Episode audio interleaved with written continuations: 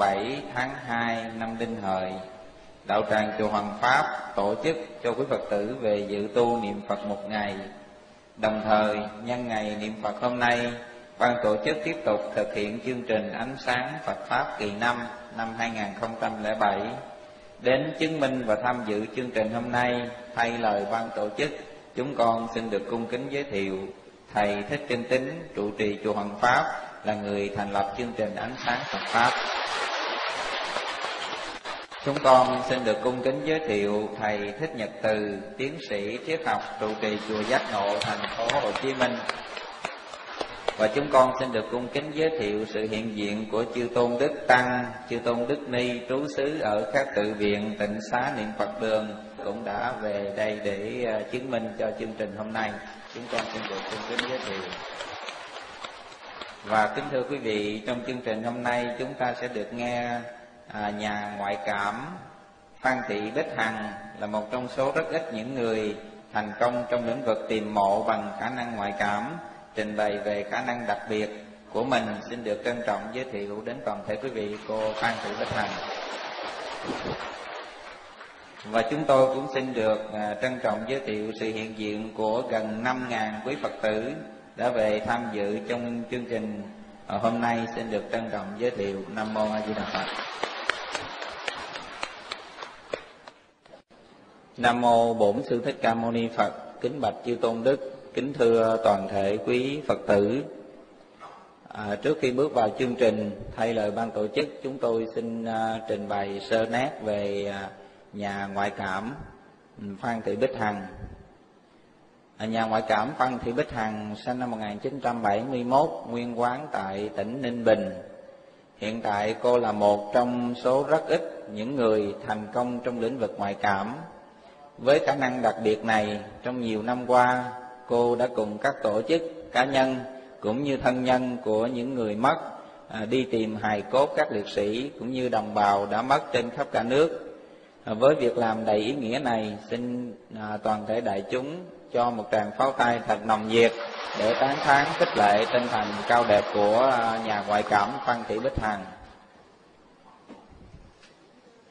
Và câu hỏi đầu tiên à, chúng tôi xin phép được hỏi nhà ngoại cảm à, Phan Thị Bích Hằng. À, chúng tôi được biết à, hiện nay cô là một trong số rất ít những người có khả năng tìm mộ bằng ngoại cảm mà đặc biệt là hình thức đối thoại trực tiếp với những vong hồn đã mất vậy xin cô vui lòng cho biết à, cô đã phát hiện ra bản thân mình có khả năng ngoại cảm này trong trường hợp nào và trong khoảng thời gian nào à, xin kính mời à, nhà ngoại cảm phan thị bích hằng. Nam mô di đà phật. Kính thưa các à, chư tăng ni các chư vị các phật tử. Hôm nay tôi rất là vui mừng và rất là vinh dự được à, có mặt trong cái buổi thuyết pháp thường niên của chùa Hoàng Pháp tại thành phố Hồ Chí Minh.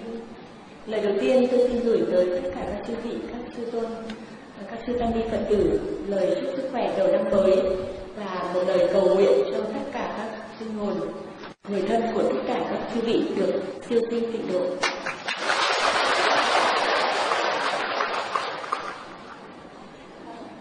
À, xin kính thưa toàn thể các chư vị. Tôi sinh ra ở một cái vùng quê thuộc đồng bằng bắc bộ. Đấy là một vùng quê nghèo. Vừa rồi thì à, các à, chư sư vị cũng đã được nghe sơ lược cái khả năng của tôi có từ năm 1989 là năm đầu tiên tôi chuẩn bị bước vào ngưỡng cửa của trường đại học. Và chính cái khả năng này đã, cũng đã là một trong những ờ, cái tác động làm cho tôi lỡ bước một năm vào đại học. Vì một cái tai nạn hy hữu đã xảy ra. Thì trong số chúng ta ngồi đây thì cũng không ít những người đã được nghe qua ờ, cái đĩa mà tôi đã tự bạch về quá trình làm việc cũng như là cuộc đời của mình một cách uh, chưa được chi tiết lắm. Nhưng mà đây cũng là những nét khái quát cơ bản.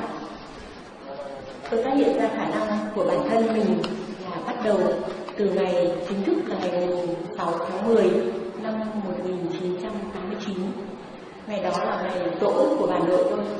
Và trước đó gần một năm thì tôi gặp phải một cái tai nạn và sau khi thập tử nhất sinh, thậm chí đã phải trên lâm sàng và tỉnh lại. Thì trạng thái trong cơ thể có rất nhiều những cái sự ờ, biến đổi không bình thường. Và rồi cái những cái hình ảnh, những cái âm thanh khác lạ tiêu thực, cứ chập chờn ở xung quanh. Và đã có lúc tôi tưởng như mình bị thần kinh, bị hoang tưởng. Và tôi đã kiểm chứng rất là nhiều. Những người thân trong gia đình cũng vậy.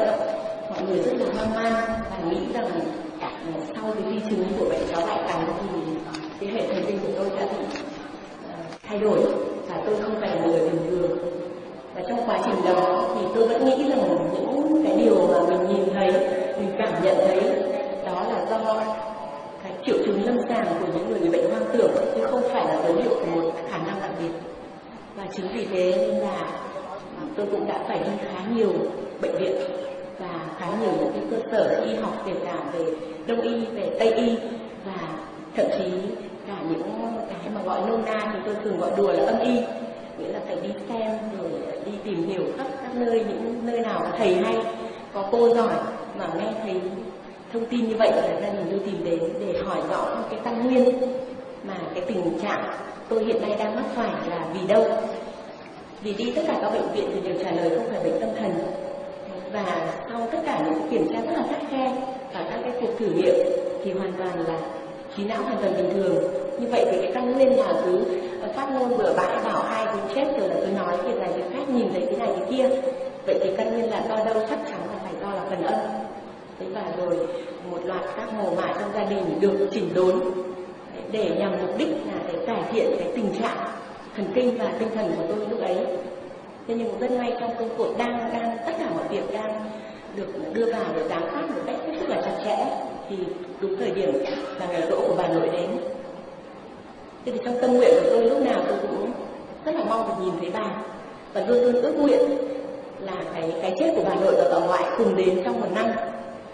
Và tôi rất là gắn bó với bà tôi nghĩ rằng đấy như là một giấc mơ. Và tôi chỉ mong rằng lúc nào tỉnh giấc mơ trở lại, thì cái việc hai bà đã chết đấy chỉ là giấc mơ thôi. Và tôi lại thấy hai bà sống bình thường.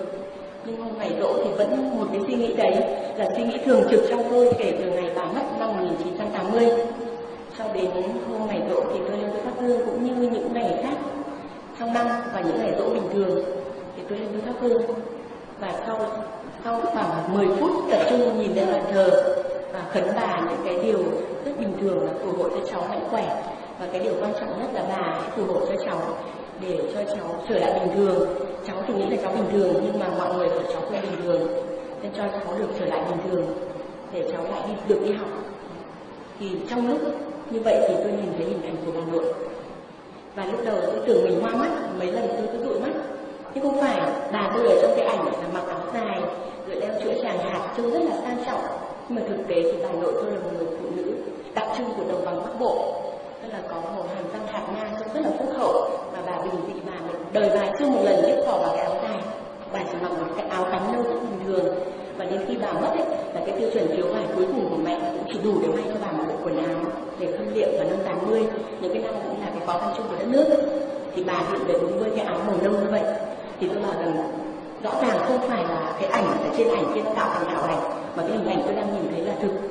Và tiếp theo thì thấy bà bế hai người cháu ở hai bên. Thì tôi nghĩ rằng bà bế hai đứa trẻ. Thì tự nhiên tôi gọi là bà ơi.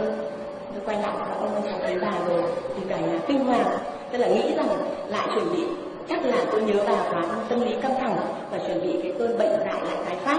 Và cả nhà trong tâm trạng hoảng hốt, có người đang ăn bỏ hết ba đũa đứng dậy để xem tôi nói gì thì tôi nhìn mọi người và mọi người đừng mất bình tĩnh như vậy. Cháu nhìn thấy bà nên là bà bế một đứa trẻ 8 tháng tuổi, thì tầm vậy thôi.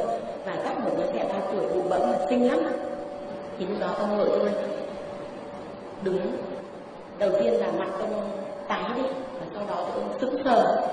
Và ông đứng, ông đấy, ông cầm tay cho ông lay lay ông và cháu có tỉnh không đấy, và cháu hoàn toàn tỉnh táo thế ông nói là, đấy là hai người con của ông. Là một người chết ba tuổi, chết vào năm 45 và một người chết lúc được 8 tháng tuổi. Như vậy có nghĩa là cháu nhìn thấy bà thật. Đấy, và ông tôi quay lại, ông tôi nói với bố tôi rằng anh không nghi ngờ gì nữa. Đây rõ ràng là trời cho cháu ăn lộc, chứ không phải là nó bị thần kinh đâu. Và khi đó thì tôi cảm thấy cái tâm trạng tôi rất là vui mừng. Nhưng tôi lại nghĩ rằng, bởi vì thật ra tôi và gia đình tôi là những người rất là ưa lý sự, rất là hay lập luận, nhất là bố tôi bố tôi đã đặt vấn đề, rằng bà nội tôi là người rất thân của tôi, cho nên có thể là cái ấn tượng về bà và cái tình cảm đối với bà đã tạo nên cái dư ảnh đó. Và tôi đã nhìn thấy bởi vì bố tôi cũng là một người rất là giỏi về vật lý. Bố tôi bảo chính vì những cái điều đó cho nên tôi có một cái hình dung trong trong óc tôi như vậy. Thế thì ờ, sau khi ờ, cái lập luận của bố được đưa ra thì có vẻ là có khả năng rất là thuyết phục nhưng mà bản thân tôi thì tôi không nghĩ như vậy. Tôi bảo rõ ràng đấy là hình ảnh tôi nhìn thấy và một hình ảnh rất là sống động. Tôi còn nhìn thấy sự biểu cảm trên khuôn mặt của bà nội. Khi tôi nói rằng bà hãy giúp cháu để chứng minh cho mọi người rằng cháu là người bình thường và cháu trở lại bình thường như ngày xưa, thì bà nhìn tôi, tức là cái nhìn thoáng, cái vẻ xót xa, nhưng mà đầy âu yếm và chiều mến và những cái ánh mắt đấy như là an ủi. Và tôi có nhìn thấy miệng bà nói, nhưng ấy tôi không nghe thấy tiếng, không nghe thấy nói một cái gì cả, chỉ biết là miệng bà có lắp bắp và hình dung rằng bà đang an ủi mình điều gì đó. Thế và đến khi mà ông đứng lên ấy, thì tôi nhìn thấy bà nhoẻn miệng cười. Khi ông xác nhận rằng đấy là hai đứa con. Thì chắc là bà nghe thấy và bà nhoẻn miệng cười. Thì rõ ràng là cái đấy không thể là cái ảo ảnh mà tôi tôi tự hình dung ra được. Và rõ ràng cái tôi nhìn thấy trước mắt. Thế sau đó thì tôi nghĩ rằng là khó mà thuyết phục được bố mình. Thì tôi mới nghĩ cách tôi bảo là ở trên bàn thờ, mình còn nhìn thấy vậy thì thử ra mộ xem sao. Chắc chắn là ra mộ thì sẽ nhìn thấy rõ ràng hơn. Nhưng mà thật ra là đúng là cái việc ra mộ là tôi chọn hơi sai lầm. Và tôi đã bị ngất xỉu ngay tại chỗ khi những hình ảnh đầu tiên đập vào mắt. Đáng lý ra ra một cái nơi là chỉ có một mình bà nội nằm thôi. Và ở chỗ đó rất là ít mộ thì thì tôi sẽ giữ được bình tĩnh hơn.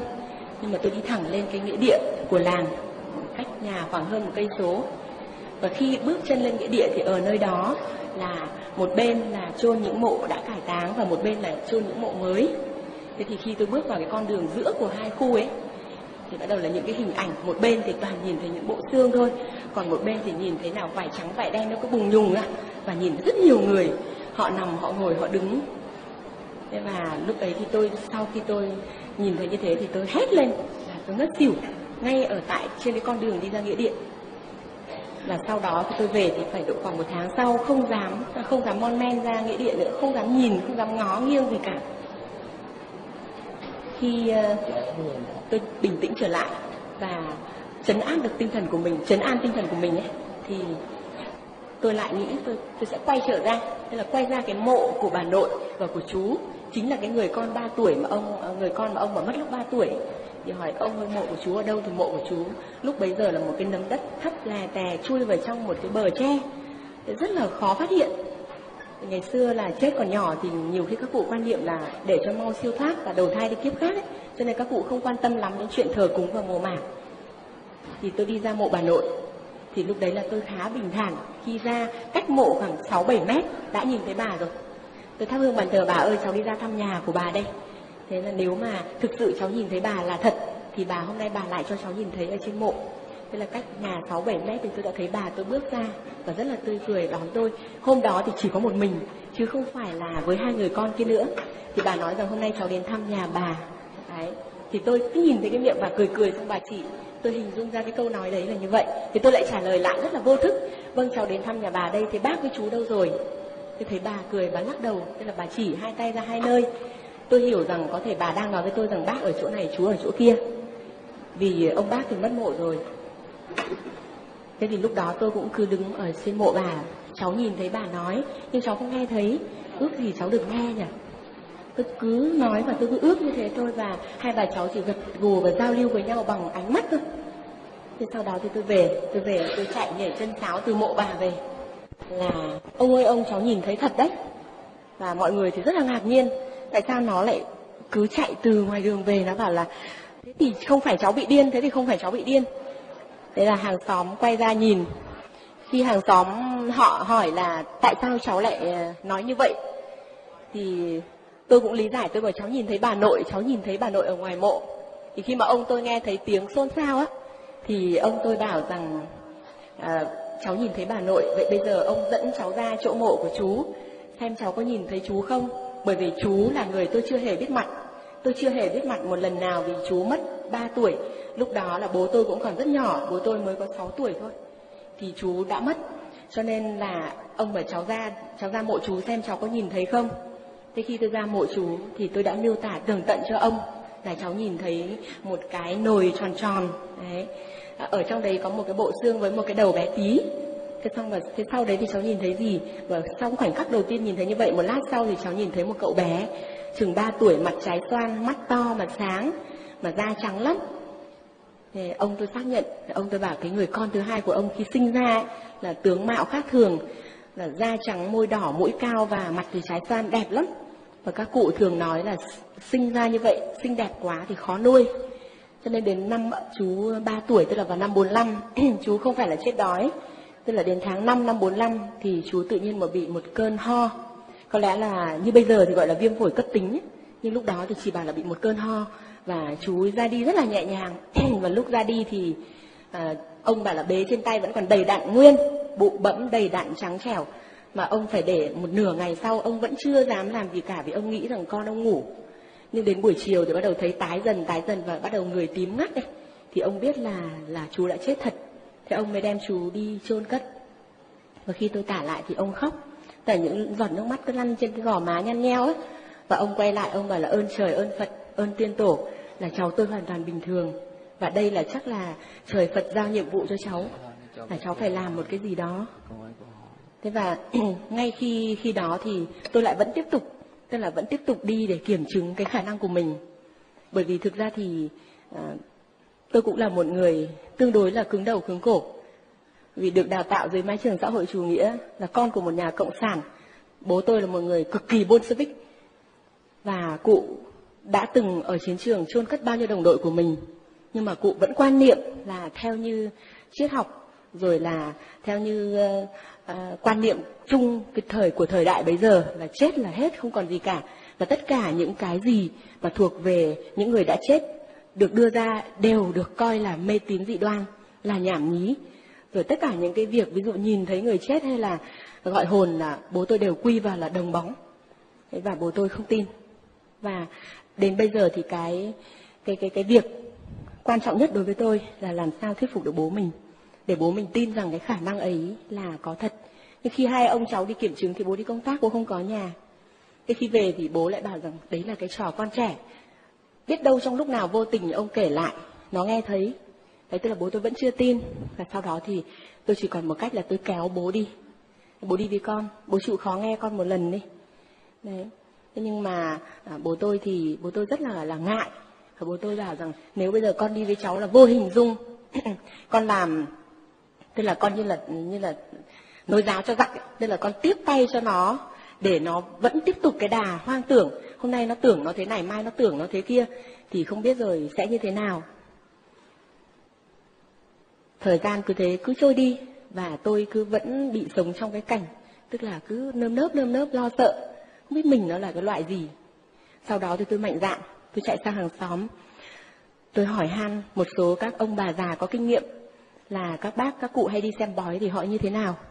Thế xong người ta mới kể lại như thế như thế thì tôi bảo gần giống mình thế sau đó thì tôi với cả anh trai của tôi trong một, mấy lần rất là tình cờ. Chúng tôi đi thì đi ra ngoài ruộng ấy, thì tôi mới nhìn thấy ở dưới những cái khu luống lạc, luống đỗ, luống khoai ấy, là thấy có những người người ta nằm ở đấy. Bộ người ta nằm ở đấy, thế thì chắc ở dưới có mộ. Thế tôi mới gọi anh trai tôi ra, anh ra đây thử thử xem. Thế là hai anh em tôi đã đào, đã cuốc, và anh em tôi đã cuốc khá nhiều những ngôi mộ như vậy lên. Cứ nhìn thấy có người nằm la cuốc, và cuốc lên, đào lên, thì là thấy ở dưới có tiểu hoặc có quan tài. Thế sau như vậy thì anh em tôi đắp lại. Nhưng mà cái việc đó bố không biết mẹ không biết ông nội cũng không biết. Hai đứa trẻ âm thầm đi làm với nhau. Anh tôi sinh năm 69 hơn tôi 2 tuổi mà. Thế đến có một buổi đi làm như vậy thì nó xảy ra một cái việc là không không trong dự định.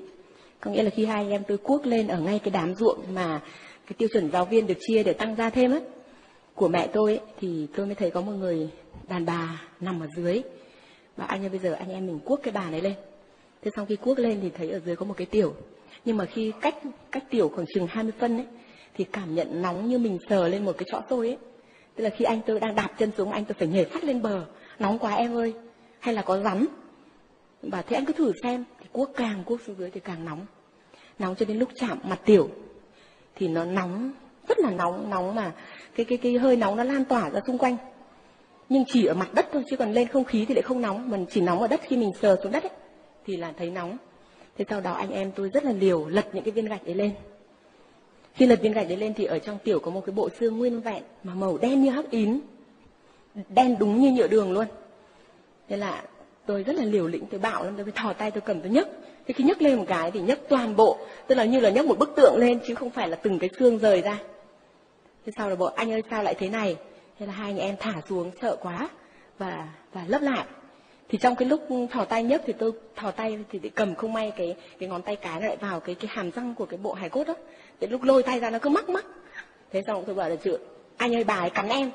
Thế, thế là tôi hoảng hốt lần đầu tiên tôi hoảng hốt thế tôi vất bịch cái cái bộ xương xuống cái tiểu không kịp đậy kín gạch lại. Thế là hai anh em lấp lại và tôi về. Lần đầu tiên tôi biết sợ.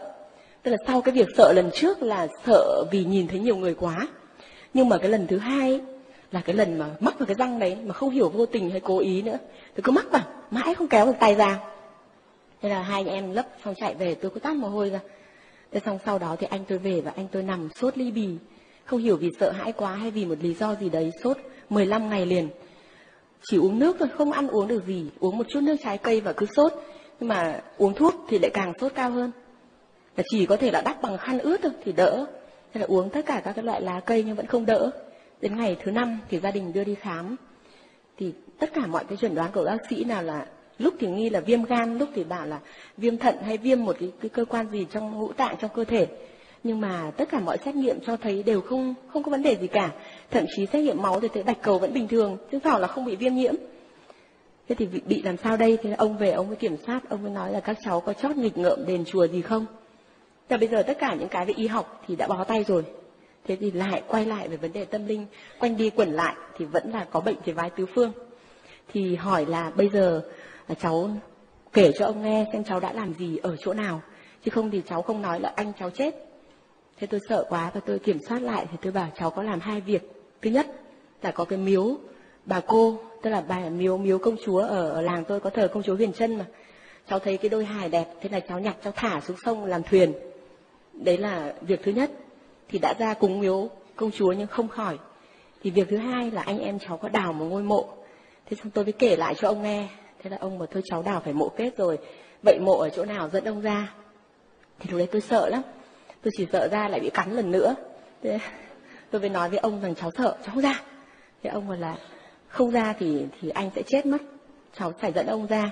Thế tôi dẫn ông ra, tôi chỉ đây này, ở chỗ này này mà tôi vẫn còn run. Nên là khi mà tôi ra thì tôi nhìn thấy bà bà cụ ấy bà ấy đứng lên mà vẻ mặt bà ấy thì rất là giận dữ. Thế thì tôi sợ quá. Sau tôi cứ nép sau lưng ông tôi bảo đấy đấy chỗ đấy. Thế xong là tôi quay đầu tôi chạy về mất. Thế là ông tôi về nói rằng là à, về tôi sẽ chuẩn bị lễ ra đây lễ tạ ngôi mộ. Thì thực ra là vì lúc đấy là bố tôi vẫn vẫn là uh, kịch liệt phản đối nhưng vì giữa cái sống và cái chết của con trai nên bố tôi chiều lòng bố tôi phải chuẩn bị tất cả mọi thứ để cùng với ông ra mộ và quỳ lạy ở ở cái ngôi mộ đó. Và là hai cháu sót dại thì xin cụ tha thứ.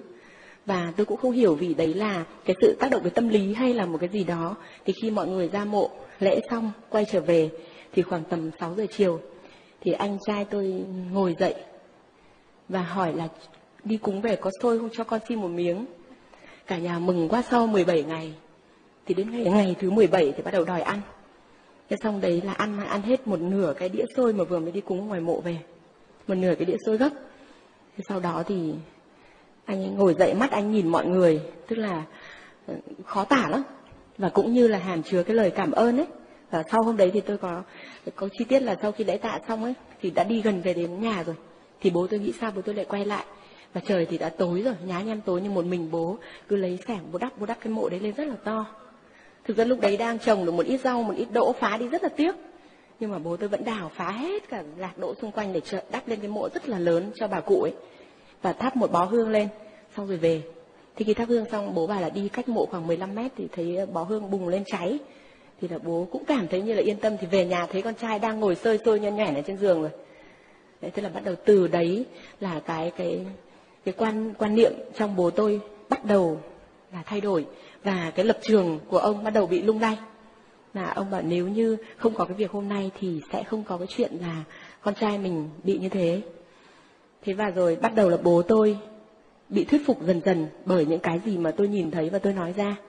Và cho đến cái, một cái ngày mà cái khả năng đấy được công nhận một cách hoàn toàn chính là cái ngày tôi tìm thấy mộ của ông ông tổ. Tức là gia đình tôi thì vốn là ờ, rất trân trọng về cái chuyện mồ mả tiên tổ và ông nội tôi là một người theo nho giáo.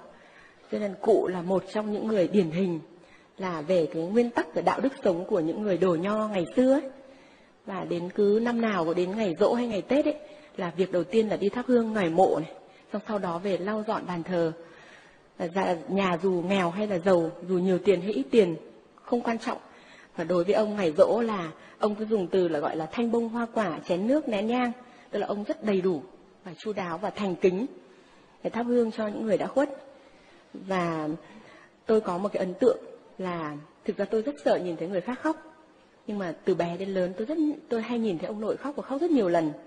Và tôi chỉ hỏi thăm và hồi tôi chín, mười tuổi tôi cũng vẫn hình dung được cái cảnh cả nhà tôi, thuấn này, sẻng này cuốc này, năm nào cũng đi đào, cũng đi bơi cũng đi tìm. Và ông nội tôi mỗi lần đi tìm về để cái cái thất vọng lại càng tăng lên. Có nghĩa là bị mất mộ của cụ mà ngôi mộ đấy chính ông tôi là người chôn cất và là người chuyển. Thế cái năm đó là lại đến ngày dỗ cụ ông tôi lại khóc. Thế và lúc đấy thì trong tôi với lại cái, cái hình hình thành một cái ý tưởng là cháu sẽ đi tìm mộ cụ. Thế ngày dỗ thì mọi người chuẩn bị ăn cơm thì tôi bảo là cho cháu đi ra tìm mộ. Và tôi đã chạy chạy ra cái khu vực mà ngày xưa gia đình vẫn đào bới tìm kiếm. Thì tôi nhìn thấy cụ của tôi đứng ngay ở trên giữa cái con đường đi. Và không lẽ cụ nằm ở trên đường đi? Nên khi nhìn thấy cụ thì tôi bảo là bây giờ đào nhưng hai anh em không đủ sức bởi vì không thuyết phục được dòng họ ra bởi vì mọi người vẫn chưa tin lắm. Thế là hai anh em thì hục đào và có sự hỗ trợ của một số người là bảo vệ ở ở địa phương ấy. Và khi đào thấy mộ cụ ấy, thì lúc ấy là cả họ hàng cả dân làng bị chinh phục hoàn toàn. Tức là không ai nghĩ rằng trên một con đường đi hàng ngày người ta vẫn đi chợ người ta vẫn đi trên con đường ấy cả hai làng đi qua đi lại cùng một con đường mà ở giữa cái con đường ấy mà có thể đào lên để có một ngôi mộ nằm ở bên dưới. Vì sau thời cải cách dụng đất, họ nắn lại đường. Thế khi đào xong ngôi mộ thì ông cụ ra, ông tôi chạy ra với đầy đủ những cái tấm gỗ để ở bên trên. Là có những cái khảm, những cái chữ. Ví dụ như là một mặt là ẩm thủy quy nguyên, một mặt là vinh quy bái tổ. Đấy là ông tôi đã đặt lên trên mộ cho cụ. Thế khi tìm thấy như vậy thì không còn gì thắc mắc nữa và đấy là một bằng chứng hùng hồn để chứng minh rằng cái khả năng này là hoàn toàn là có thật. Và tôi hoàn toàn là bình thường. Thế thì cái quá trình phát hiện được cái khả năng của tôi là là như vậy. À, xin ờ, cảm ơn nhà ngoại cảm Phan Thị Bích Hằng. Và câu hỏi thứ hai ờ, chúng kính thưa nhà ngoại cảm Phan Thị Bích Hằng. Chúng tôi được biết để có thể dùng khả năng ngoại cảm đặc biệt này giúp đỡ cho mọi người. À, đặc biệt là những người có thân nhân đã mất mà không tìm được hài cốt à, cô và gia đình đã phải trải qua một thời gian khá dài à, chịu sự dèm pha chê cười thậm chí xa lánh của những người xung quanh. Vậy tính đến nay bằng khả năng ngoại cảm cô đã giúp tìm được khoảng bao nhiêu hài cốt.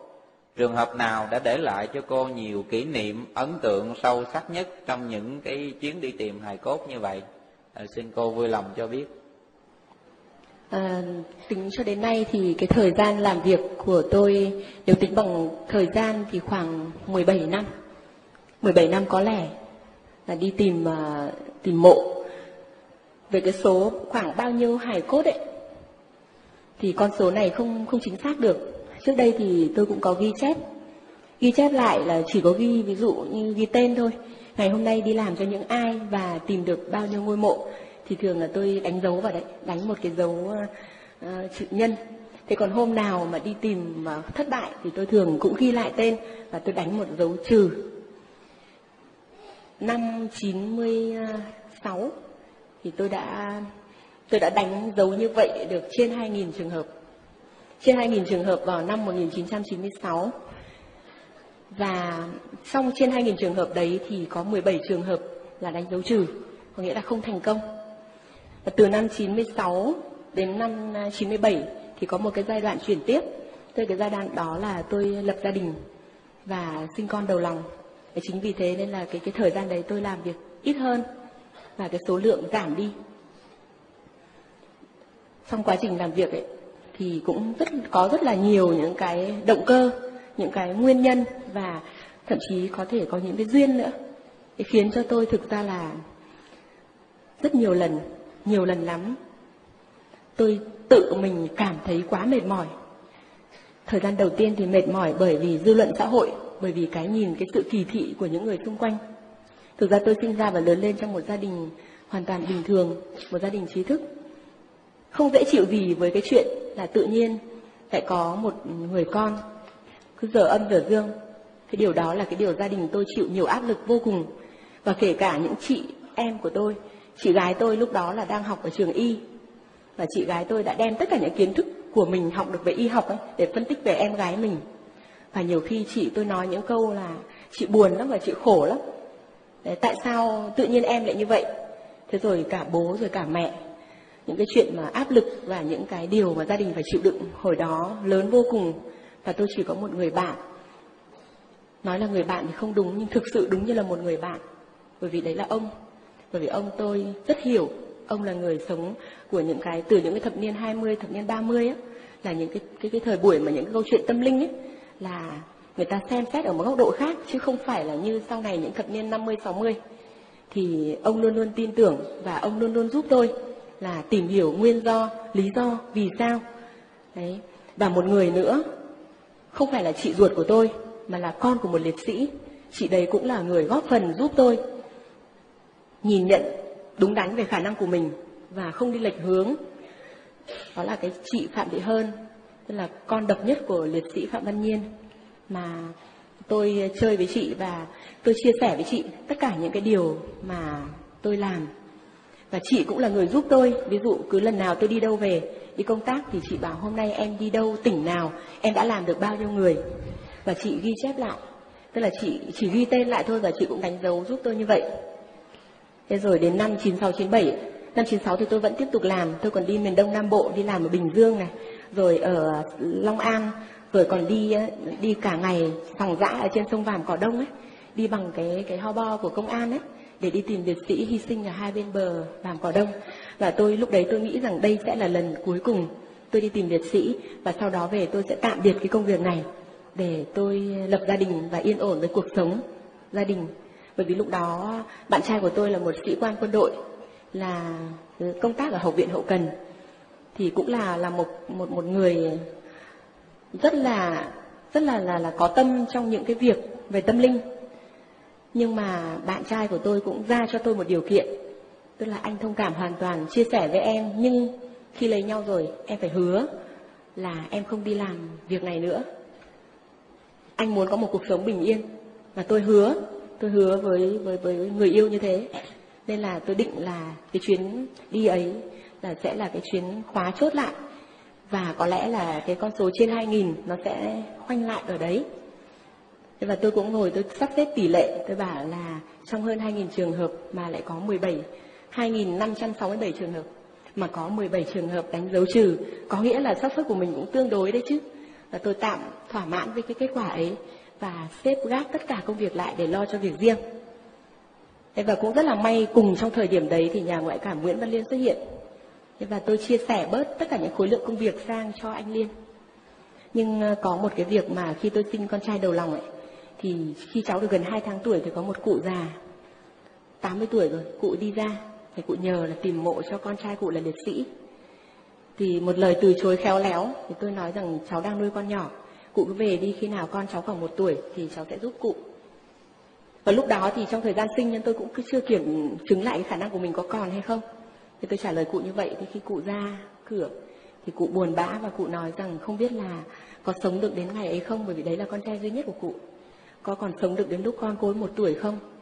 Thế tôi nghĩ rằng một cụ già đã đi từ trong miền Nam ra, tám mươi mấy tuổi đầu rồi, một cái khát vọng cuối cùng của cuộc đời là tìm thấy cái nắm xương tàn của người con đã đi chiến đấu hy sinh cớ sao mình lại có thể vô tình với cái nguyện vọng của cụ? Đối với mình mình cảm thấy là nhỏ nhoi, cụ nói là nhỏ nhoi, nhưng mà nó vô cùng lớn lao. Thế tôi gọi cụ quay lại. Tôi quyết định tôi gọi lại, cụ ấy quay lại đây. Và tôi nhủ, thầm nhủ với lòng mình và nói với con trai rằng, mẹ chỉ nốt lần này thôi con ạ. Thế thì tôi giúp cụ. Và sau ba ngày thì cụ bay trở vào mà cụ gọi điện từ ngã ba Long An, ngã ba Thu. Cụ quay điện, cụ điện thoại ra, cụ nói rằng cụ đã tìm thấy hài cốt của con trai. Thế và đã đào được và hiện nay cụ đang chuẩn bị đưa con trai về quê. Và tôi cũng chia sẻ với cụ niềm vui ấy. Nhưng mà tôi cũng nói luôn với cụ rằng sau khi cụ đi về cháu giúp cụ xong ấy là mấy ngày nay cháu bị mất sữa. Thì con cháu không có sữa để bú. Thế thì ba ngày sau, khi an táng con trai xong thì cụ lại bay ra. Và tôi vô cùng xúc động, tự tay cụ bê một cách sữa ông thọ. Cụ mang lên nhà tôi ở trên tầng 2 mà. Cụ bảo là ông gửi cho cháu để cháu uống sữa để cho con trai có sữa để bú. Và thực ra thì không hiểu là cái sự nhiệm màu từ cái người liệt sĩ kia hay là cái sự nhiệm màu từ cái tấm lòng của ông cụ mà truyền sang tôi. Ngay tức khắc mà tự tay cụ bật cái hộp sữa đó ra và bảo với mẹ tôi rằng, bà nguấy cho cháu. Nên mẹ tôi pha cho tôi một cốc sữa rất là nóng để uống. Thế thì trong khi uống bao nhiêu thuốc của viện à, bà mẹ trẻ em rồi uống thuốc bắc, thuốc đông, thuốc tây nhiều lắm, thì chả thấy gì cả nhưng khi sau uống xong cái cốc sữa của ông cụ mang ra, cốc sữa ông thọ thôi, sữa nóng ấy, hai tiếng sau thì sữa về rất nhiều. Và con trai lại có sữa bú.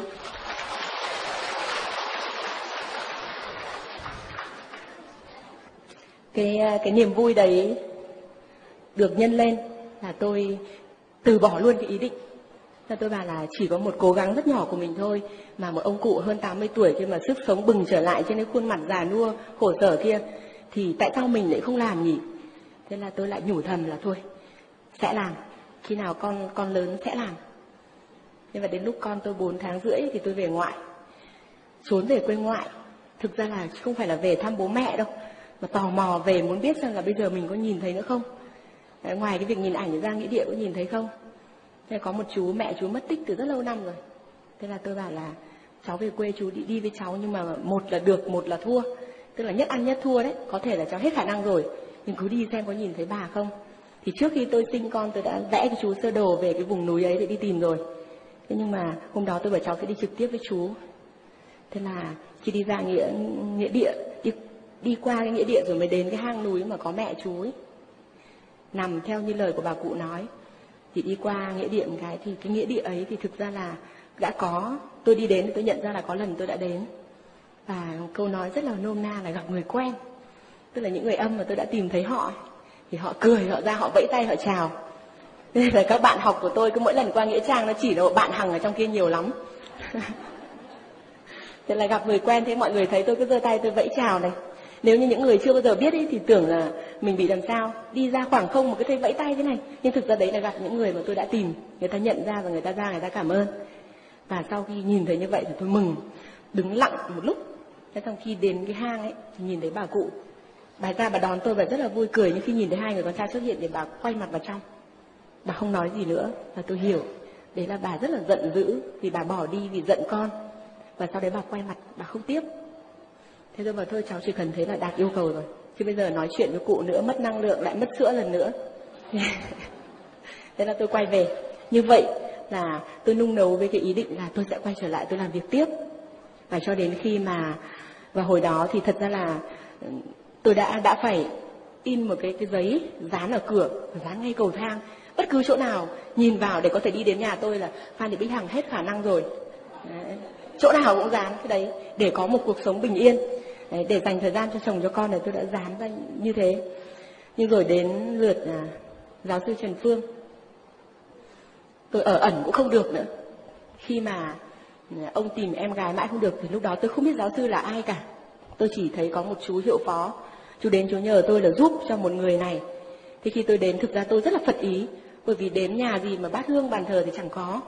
Xong lại rất là đơn giản, lại hỏi là bây giờ cần gì? Gọi hồn thì phải cần những gì? Thế may quá trên đường đi tôi lại bảo với anh lái xe là anh mua một ít vàng tiền ờ, để đem vào cho cho người mất ấy. Và cái nhà ông này là như thế nào thì anh ấy chỉ bảo là hình như nhà không có bát hương ấy. Nên là được rồi tôi để anh hỏi xem. Thế tôi bảo vậy thì anh cứ mua sẵn những vàng tiền, không biết họ có chuẩn bị lễ gì không? Thật ra tôi đến nhà giáo sư không hề có một cái gì. Lễ cũng không có nữa. Nên là tôi cũng chẳng cần biết cái người đang ngồi trước mặt mình là ai với một cái tâm trạng hơi bị ức chế.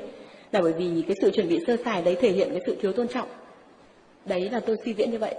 Và tôi tôi nhìn giáo sư, tôi bảo là bác không có bàn thờ là hơi khó đấy bởi vì à, nếu mà bác không thờ thì làm sao người âm về với bác được. Nhưng thôi cháu thử, cố gắng vậy. Lấy một cốc nước với mấy cái lễ tôi mang đến chỉ vậy thôi.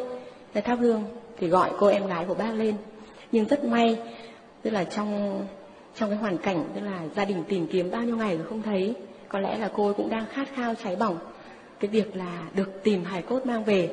Nên là khi mà tôi vừa mới thắp hương, tôi khấn xong thì cô xuất hiện ngay. Đấy, và tất cả những cái quá trình làm việc như thế nào thì giáo sư đã ghi chép lại. Đấy, giáo sư đã ghi chép lại và và cái tài liệu ấy cũng rất nhiều người được đọc vào buổi nói ninh thế giới có đăng lại. Tất nhiên là không đăng được chi tiết. Thì sau khi làm việc xong thì tôi ra cầu thang tôi đi về. Thì bác có hỏi tôi là cháu có biết bác là ai không? Và cháu không biết. Cháu chỉ biết là bác tên là dung vậy thôi. Thế thưa bác phương bác bảo tôi là bác là trần phương thế cháu có biết thời giá lương tiền không bảo là cháu cứ nghe loáng thoáng, nhưng mà cũng vì lúc đấy cháu còn bé quá thì bác bảo bác là trần phương, nguyên là phó thủ tướng Bây giờ bác là hiệu trưởng trường đại học quản lý và kinh doanh Hà Nội. Hôm nay bác đã bị thuyết phục hoàn toàn. Nhưng tao còn phải chờ xem đã. Xem có tìm thấy em tao không? Nếu mà không tìm thấy em tao thì cũng chỉ là một trò nói láo. Nói luôn câu đấy. Nhưng mà tôi nhìn cái ánh mắt và cái nụ cười của cụ rất là chân thành. Thì tôi hiểu ngay, tức là câu nói đấy là rất là thẳng thắn chứ không hề có một cái ác ý gì cả. Tôi bảo vâng bác cứ cố gắng đi, cháu sẽ ủng hộ, giúp đỡ bác đến cùng. Thế bác bảo là bác nắm tay tôi bác ơi về trường bác nhé cháu đừng ở quân đội nữa cháu về đây bác tạo điều kiện cho cháu đi làm việc thực sự là hôm nay là cháu đã thay đổi cho bác 80% cái quan niệm ừ, về vấn đề của người âm nên tôi cũng gật đầu với giáo sư đấy và sau đó thì à, khoảng chừng 4 tháng sau khi tìm thấy em gái của của giáo sư thì tôi về trường cộng tác với giáo sư để làm việc như một à, cán bộ bình thường của trường quản lý kinh doanh. Và từ cái giai đoạn ấy trở đi thì tôi lại làm. Và các dấu nhân lại được đánh dấu thêm đánh dấu thêm rất là nhiều. Và đánh dấu cho đến hiện nay ấy, thì con số đó đã lên tới trên 10.000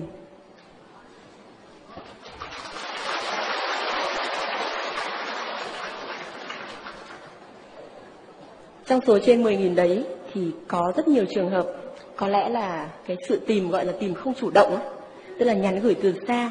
Ví dụ như tôi đi đến ờ, tôi tìm một liệt sĩ, thế nhưng mà cái liệt sĩ đó lại nói với tôi là đấy, ở điểm này điểm này, điểm kia là có rất nhiều ờ, liệt sĩ đang nằm.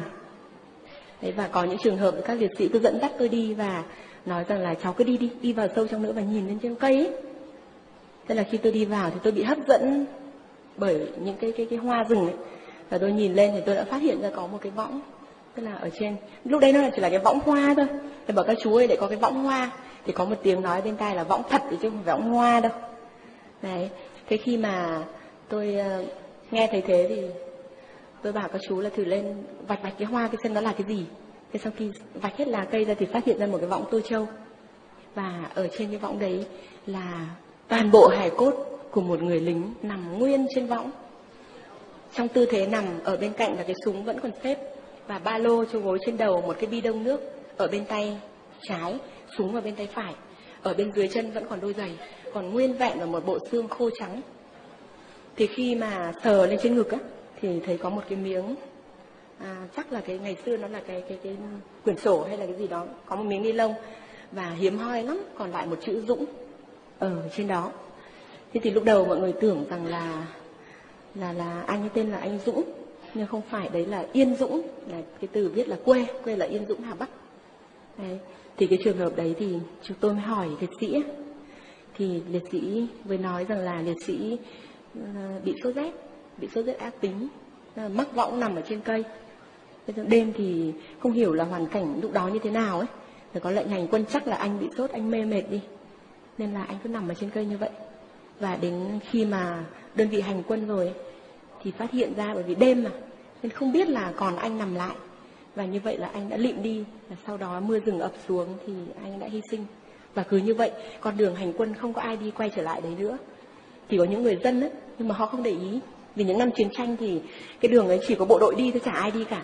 Mãi sau này dân đi qua thì cây rừng cứ ngày một lớn, ngày một lớn. Nó cao dần lên và cái võng cao tít trên đỉnh đầu như thế này này thế khi cái võng lên cao như vậy thì đồng thời đưa cái hài cốt của người chiến sĩ ấy lên trên cao. Đấy và cái dây rừng nó cứ leo leo vào đấy và kỳ lạ lắm. Tự nhiên nó thành một giải hoa giải hoa. Và cái cái cái cái dây dù mà buộc võng nó lằn sâu vào trong cây nó lặn sâu vào trong vỏ cây ấy. Đấy. Thì đấy là một cái cái mà tôi cảm thấy là tôi cũng rất là xúc động.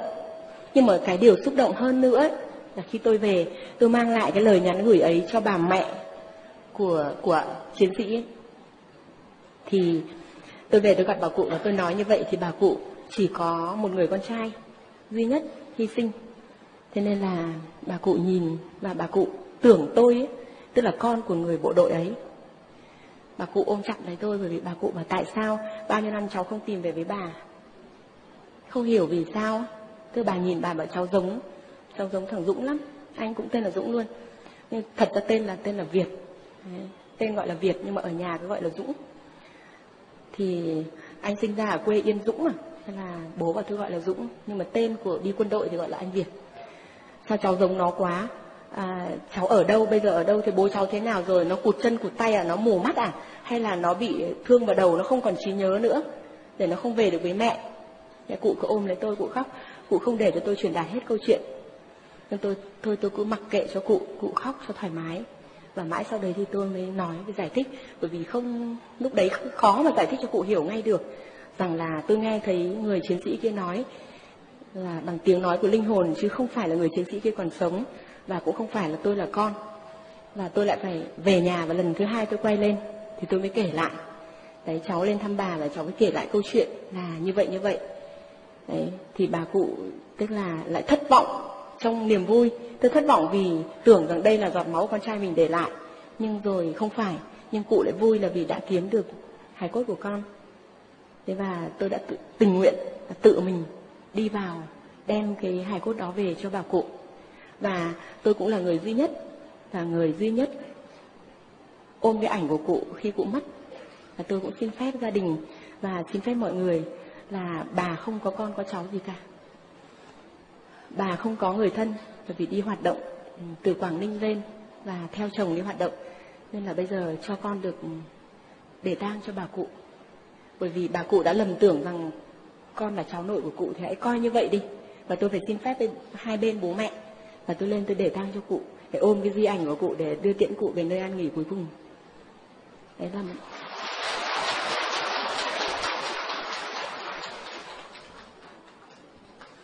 và có lẽ là bạn đọc đã đọc báo an ninh thế giới ấy, thì đã biết được về cái trận đánh ở Karnak ấy.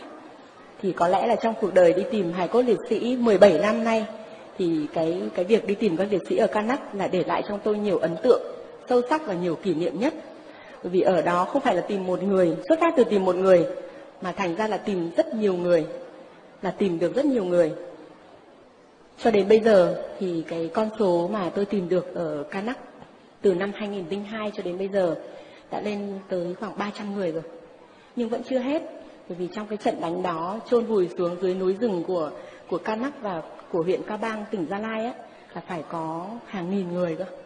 Nhưng tôi biết rằng là cái khả năng của tôi và cái nguyện vọng của tôi chắc chắn sẽ không đạt được 100% bởi vì các liệt sĩ qua nhiều năm có cái sự phân hủy của thời gian ấy, thì hải cốt của các liệt sĩ đã lẫn hết vào trong đất rồi và hơn nữa ấy, là đồng bào miền Bắc đi vào đấy khai hoang làm kinh tế mới xây dựng lâm trường rồi làm nhà ở rồi chuồng trại chăn nuôi đã làm hết lên cái nơi chôn cất của các liệt sĩ. Đó là một trận đánh vô cùng là ác liệt. Và trong đêm mùng 7 tháng 3 năm 1965 ngày hôm qua là ngày mùng 6 tháng 2 âm lịch thì trùng với ngày rỗ các liệt sĩ ở Canak thì khi tôi vào tôi tìm một liệt sĩ Phạm Văn Thành quê ở Xuân Trung, Xuân Trường, Nam Định thì có một cái kỷ niệm mà có lẽ là không bao giờ lặp lại nữa. Khi tôi tìm thấy anh Thành ở dưới lòng hồ Đắk Lốp tức là trước đây chôn ở ven bờ suối và sau này thì người ta chặn cái suối đó để làm đập thủy lợi. Thế là nước cứ dâng lên dâng lên. Ngày xưa là một con suối nhỏ thì bây giờ là cả một hồ nước mênh mông. Và sau rất nhiều những cái uh, tâm sức đổ vào đó thì đã lấy được tám liệt sĩ ở dưới lòng hồ lên. Thế nhưng rất tiếc là khi tôi cắm vị trí xong cái lúc mà khai quật hài cốt thì tôi lại không có mặt, tôi đi công tác ở nước ngoài. Nên là cái thứ tự, cái thứ tự bị nhầm lẫn. Tức là thứ tự từ hai từ trên xuống và hai từ dưới lên là có bị nhầm lẫn. Cho nên cái quá trình mà lấy hài cốt của anh Thành, anh Phạm Văn Thành đó về thì lại tính là thứ hai từ trên xuống. Nên đã nhầm sang một hài cốt của một người chiến sĩ khác. Thế nhưng vẫn cứ nghĩ rằng đấy là Phạm Văn Thành. Bởi vì thứ hai mà thế là cái liên lạc bằng điện thoại sang bên nước ngoài với tôi thì rất là khó khăn. Thế nên là gia đình cứ lấy về và làm cái lễ mai táng rất là long trọng, bởi vì đấy là khát khao sau hơn 10 năm tìm kiếm của người em trai là Phạm Văn Mẫn, mà hiện là đang làm giám đốc của công ty Exphone ở Hà Nội. Thì đưa về, nhưng sau ngày làm lễ xong thì kể cả những cán bộ của huyện đội, Ca Bang, rồi kể cả những người đi đưa tiễn và kể cả bản thân người em ruột của liệt sĩ tôi trong tâm trạng có một cái gì đó bồn chồn không yên. Bình thường thì khi tìm thấy về rồi là thỏa mãn, là vui vẻ, là yên tâm rồi. Nhưng mà tâm trạng bồn chồn không yên. Và tôi khi ngay lần đầu tiên khi đặt chân xuống sân bay về Việt Nam, thì tôi nhìn thấy mặt người em trai đấy ra đón. Và một người cựu chiến binh ở Tây Nguyên, tiễn liệt sĩ ra miền Bắc và ông ở lại, ông chờ tôi về. Để lập kế hoạch tìm kiếm tiếp, thì tôi nhìn thấy có một liệt sĩ khác, không phải là anh Thành, cùng đi ra sân bay và tôi biết ngay nhầm rồi. Tức là cái linh cảm nhầm là đã ở bên Nga, tôi đã cảm nhận được rồi. Nhưng vì ở quá xa, cho nên tôi chỉ nói rằng anh thận trọng khi lấy thứ tự. Anh phải thận trọng. Nhưng đến khi tôi về thì tôi nhìn thấy và tôi nén lòng, tức là không để không bật ra một cái tiếng khóc. Vì tôi thấy xót xa cho gia đình ấy quá. Sau bao nhiêu năm chờ đợi, bây giờ lại mang một người không phải là anh của mình về. Thế sau đó thì cũng phải một tuần sau tôi bàn với bộ môn, với tất cả mọi người về cái sự việc đó và tìm ra những quyết định để xử lý. Thì cũng trong thời gian đấy, trong linh cảm của những người trong gia đình ấy, nhất là người em trai và một số người trong gia đình, có rất nhiều chuyện nó xảy ra. Có lẽ là đây là cái người chiến sĩ ấy, cái người nhầm là là bác Nguyễn Văn Tất quê ở Bình Định. Đấy, thì bác ấy nói ngay, tôi là Nguyễn Văn Tất quê ở Bình Định. Tự nhiên lại đem tôi đến một cái mảnh đất Nam Định vô cùng là xa xôi. Tôi chưa một lần đặt chân đến, tôi chỉ nghe thấy trên bản đồ thôi. Nhưng tôi chưa đặt chân đến bao giờ thế thì ờ, tôi đã phải có một cuộc đàm phán riêng với liệt sĩ đó. Nghe thấy thì có vẻ hoang đường, đúng không? Tại sao lại đàm phán với người âm? Nhưng thực ra tôi đã gọi cả anh phạm văn thành và bác nguyễn văn tất lên nói chuyện. Và bây giờ cái sự nhầm lẫn đấy thì phải giải quyết như thế nào? Thì bác tất đã là bộ đội thì đâu cũng là quê hương. Đi đặt chân đến nơi nào, chiến đấu để giành giật, lấy cuộc sống, lấy tự do, lấy cơm áo cho nhân dân, thì nơi đó là xứ sở của mình. Tôi không có sự phân biệt nhưng tôi nói một chữ nhưng vì tôi còn vợ còn con tôi còn những người thân trong gia đình họ sẽ đi tìm tôi như cậu đi tìm anh cậu vậy thì họ sẽ nghĩ sao khi tôi chiến đấu ở Tây Nguyên mà bây giờ hải cốt tôi lại nằm ở Nam Định. Lý giải bằng cách nào đây? Nếu như có biết được để đi ra đây thì lý giải như thế nào? Và điều thứ hai là khi vợ con tôi vào Tây Nguyên tìm tôi, biết đâu được lại có thể nhận nhầm một cái hài cốt nào đó để đem về như cậu thì sao? Cho nên tôi và Thành không có vấn đề gì. Chúng tôi có thể hy sinh cho nhau, chia sẻ xương máu cho nhau. Chúng tôi không nề hà. Nhưng cái sự nhầm lẫn này là chúng tôi cảm thấy không ổn. Bởi vì chính vì những người thân của mình. Và cậu có vui không? Khi cậu mấy chục năm lăn lộn ở Tây Nguyên để đi tìm anh mình và cuối cùng lại đem về một người khác. Còn bây giờ tôi chỉ nói ra những điều ấy thôi. Còn giải cái bài toán này như thế nào? Đấy là việc của cậu. Thế và chúng tôi đã phải bàn nhau đây một áp lực tâm lý rất là nặng nề. Mẹ của liệt sĩ 85 tuổi rồi, bố của liệt sĩ 90 tuổi rồi. Thế bây giờ vui mừng đón con về, từ ngày đón được cái hài cốt về hai ông bà vui vẻ và cảm giác như mình trẻ lại 10 tuổi nữa. Hai cụ khỏe khoắn ra tận Nghĩa Trang để đón con.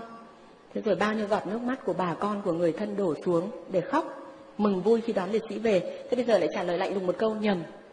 Sẽ giải thích làm sao đây? Thế là anh em chúng tôi đóng quyết định làm một cái việc xin lỗi hai liệt sĩ và xin lỗi các liệt sĩ ở Nghĩa Trang là xin hoạt động du kích. Âm thầm về đấy lấy cái hài cốt của bác Tất đi. Lấy cái hài cốt đó và đem trở lại Tây Nguyên, trao trả về đúng vị trí và lấy liệt sĩ Thành về. Thật ra bây giờ tất cả mọi công việc đã xong rồi và cái việc này cũng nhằm cái mục đích rất là cao cả đó là lấy được đúng liệt sĩ về đúng quê hương, đúng địa chỉ. Cho nên bây giờ là chúng tôi cũng không ngại gì nhưng cái lúc đó là chúng tôi giấu. Mặc dù vào cơ quan huyện đội, các đồng chí ở trong huyện đội có nói rằng nếu mà cần thiết thì chúng tôi sẽ giúp đỡ trong cái việc là đổi lại. Nhưng mà lúc đấy thì mọi người không ai nói ra và cứ gật đầu âm thầm viết như vậy thôi. Và chúng tôi đã phải làm rất là bí mật. Thì trước khi đi thì liệt sĩ nói rằng vì đảo lộn hài cốt. Như vậy cho nên không phải là bây giờ lấy cái hài cốt tên là tất đã là thành đâu. Và vì đảo lộn từ trên xuống dưới, cho nên là nó cứ dịch như một người. Bây giờ cháu phải tìm đúng cái hòm gỗ mà có chữ liệt sĩ hưởng ở bên trong ấy, thì đấy mới là bác thành. Chứ còn nếu mà lại lấy phải cái hài cốt khác, mà không phải là tên hưởng, hiện nay có cái giấy viết là hưởng ở trong đấy đấy. Thế thì tôi phải viết vào một tờ giấy polymer rất mỏng và tôi gấp để rất là sâu trong ví về cái thông tin đó và đi vào Tây Nguyên. Thế khi đi vào tìm thì sau hơn một tháng trời thì tất cả các cái mộ đã được quét vôi trắng tinh sau khi đưa tám hải cốt đi về. Tất cả mộ nào cũng giống mộ nào và đều là cái bia chưa có tên. Chưa xác định được tên vì họ chưa gắn bia mà. Thế bây giờ cái nào là bảy cái trong số bảy cái đưa dưới hồ lên và cái quan trọng nữa là cái nào mà ở dưới, ở trong quan tài có tên là hưởng đây. Thật ra hôm đó là một cái hôm mà tôi có thể nói là gần như mắc bệnh đau tim. Và khi xác định là đây rồi, bác ấy bảo, bác nằm đây, bác tất cũng chỉ là bác nằm đây, chú thành bảo chú nằm đây, anh em mình bóc cái mộ này ra. Thì họ vừa ghép lại từ cái vữa rất là dễ, cậy ra một cái à, mở ra rất là dễ dàng. Nhưng cái giây phút mà kéo cái quách gỗ ấy ra để mở ra xem bên trong là cái gì, không thể tả được. Hai người bới thì bảo là im lặng. Dạ, thôi dừng lại một tí nghỉ đã. Tôi hiểu tâm lý của hai người đó. Tức là họ cũng rất sợ. Bây giờ lại nhầm lẫn một lần nữa thì sao? Rồi cái chú mà chú Nguyễn Minh Sang ấy là cựu chiến binh là người uh, cán bộ uh, của tiểu đoàn 409 đặc công hồi xưa còn sống sót lại sau cái trận đánh ấy. Chú đứng ở bên ngoài và chú cũng tức là chú vào cái trái tim già này không đủ sức để chịu đựng cái giây phút này. Chú chạy ra cổng chú đứng. Thế là còn ba anh em thì đến lượt tôi tôi cũng bỏ đi luôn. Tôi không thể chịu nổi. Bây giờ mà bật ra mà lại không phải là chữ hưởng là cái chữ gì đây thì không biết là sẽ như thế nào. Và cái tâm lý của của cái người thân ấy, của anh mẫn này sẽ ra sao? Và không lẽ lại phải đào cả bảy cái lên hay sao? Thế đến khi run rẩy mọi người mở ra thì tôi mới thấy nghe thấy một tiếng em ơi quay lại. Đây rồi thì khi quay trở lại thì phải bật ra mở cái mảnh giấy đấy ra thì thấy ghi là liệt sĩ hưởng thế là ba anh em, ba, bốn anh em chú cháu chúng tôi ôm chặt lấy nhau và ôm ở giữa là cái quách gỗ ấy.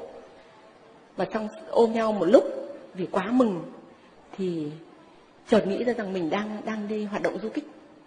Nên thôi, kìm nén cảm xúc để chạy ra cốt xe để mang cái hài cốt của bác tất vào, trả về cái ngôi mộ đấy và đem anh thành ra.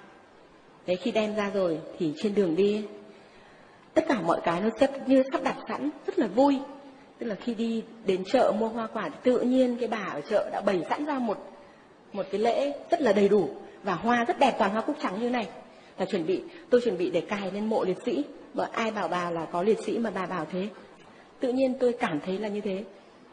Thế xong cụ bảo là có mấy liệt sĩ đến đây nói với tôi rằng chuẩn bị ít hoa cúc trắng. Thế là cụ chuẩn bị sẵn cũng thể đấy. Thế xong rồi khi về đến đông hà, quảng trị cũng vậy. Tức là tự nhiên nhà hàng họ gọn cơm ra xong họ lại để thừa ra một cái bát, một đôi đũa? Đoàn thì chỉ có ba người, nhưng họ lại để bốn bộ. Hỏi sao lại để? Thì nhỡ có ai đi theo các anh thì có bát đũa mà ăn. Cái câu nói rất tình cờ của cái cô bé ờ, cửa hàng ăn ở chỗ quảng trị, cô nói câu như thế. Thế xong khi về đến quê hương của liệt sĩ, đem đi đã khó, bây giờ mang về lại còn kinh khủng hơn. Nên là khi về thì anh em chúng tôi đã quyết định chọn cái thời điểm là nhà anh em tối bởi vì cái nghĩa điện rất gần với dân. Nếu như về giữa đêm thì người ta cũng phát hiện ra mình làm cái gì khuất tất. Nên là ngay buổi nhà anh em tối thì anh em cho người vào đào trước bí mật đào cái mộ đó lên. Nhưng khi lấy anh anh thành đi rồi à, khi lấy cái hài cốt không phải là anh thành đi ấy, thì vẫn phải ngụy trang bằng cách là gói một cái cái vải đỏ để nguyên lại trong mộ. Để lỡ có ai đó nhìn thấy dấu hiệu trên đất không bình thường ấy bới lên xem thì vẫn thấy là có một cái bọc ở đấy rồi đấy còn còn đề phòng đến mức độ như thế.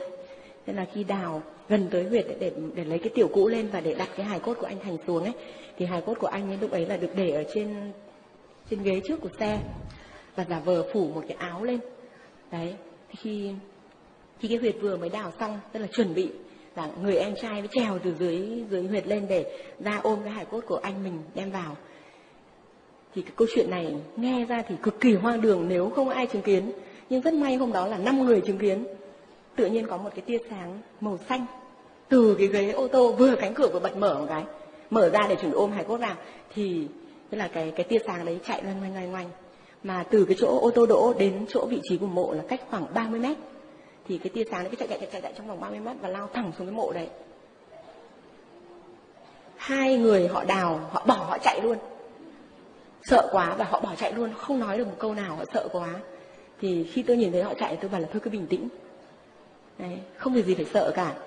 Và chính bản thân tôi trong cái tình huống đấy tôi cũng chưa gặp phải bao giờ. Tôi cũng sợ nhưng nếu tôi cũng sợ tôi chạy nốt thế thì cái việc của mình lại bị dở dang. Thế là tôi lúc đấy phải lấy lại bình tĩnh và tôi động viên mọi người và tôi hiểu rằng là liệt sĩ phạm văn thành khao khát về quê hương quá. Sau mấy chục năm nằm ở tây nguyên tức là từ năm 65 cho đến năm 2002 đó là 37 năm. 37 năm thì chờ đợi.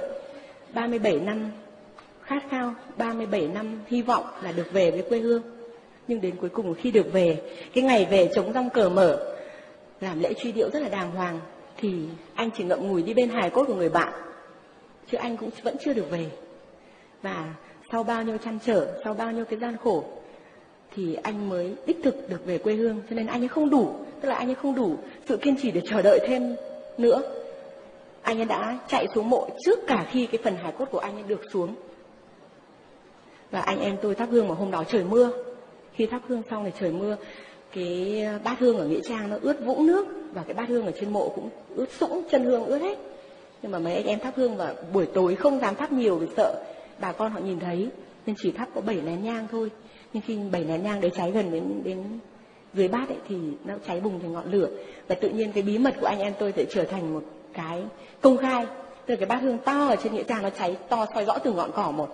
Nó cháy bùng bùng lên, cháy ngọn lửa cao ngút thế này. Thế dân họ chạy vào, họ hỏi làm gì đấy? Thì bảo là anh em đi công tác ghé qua đây thắp hương cho anh thành. Thế thôi. Chứ lúc ấy thì là mấy cái ông mà chân tay lấm lem đào rất là phải núp vào bụi cây. Nấp vào bụi cây. Không được ra bởi vì họ nhìn thấy là họ biết là đào mộ. Đấy, khi mà đấy khi mà mà an táng xong và bát hương bốc cháy xong á thì cái người em trai đấy lên ô tô và chắc là lúc đó trong khoảnh khắc đó là liệt sĩ nhập vào anh ấy anh khóc xong anh ấy cười. Tôi sợ quá và tôi nghĩ rằng hay là vì quá căng thẳng sau mấy ngày đi thay đổi hài cốt ấy thì anh ấy bị hoảng loạn về tâm thần. Cứ khóc xong rồi lại cười khóc xong lại cười. Bọn tôi rất là sợ. Bật đèn ô tô lên nhìn mặt mà anh, mặt anh không hề bình thường một chút nào. Mà trong cái cười đấy như là cái cười của liệt sĩ mà lại còn có rất nhiều cái nụ cười khác chứ không phải chỉ một người đấy.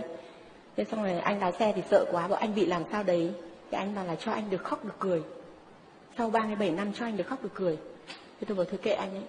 Thì một lát sau, khoảng chỉ khoảng chừng 7 phút sau, thì anh ấy trở lại trạng thái bình thường. Thế là bọn tôi ra về, chấm dứt một cái hành trình. 37 năm đi tìm kiếm người thân và cũng chấm dứt một cái hành trình xa quê hương 37 năm của liệt sĩ Phạm Văn Thành. Và sau đó thì liệt sĩ Phạm Văn Thành cũng cùng giúp đỡ cho tôi đã tìm thấy rất nhiều liệt sĩ đưa về quê hương.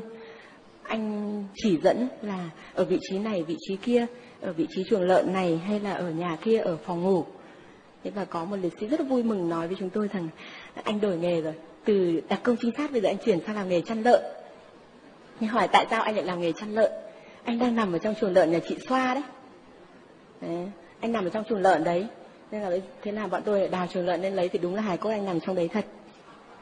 Thế còn có một anh thì tên là liệt sĩ cờ so phát thì chúng tôi mới tìm thấy vào ngày 27 tháng 7 năm 2006 vừa rồi. À, khi tìm thấy anh ấy thì anh ấy bảo là tôi nằm ở cạnh bác Khanh.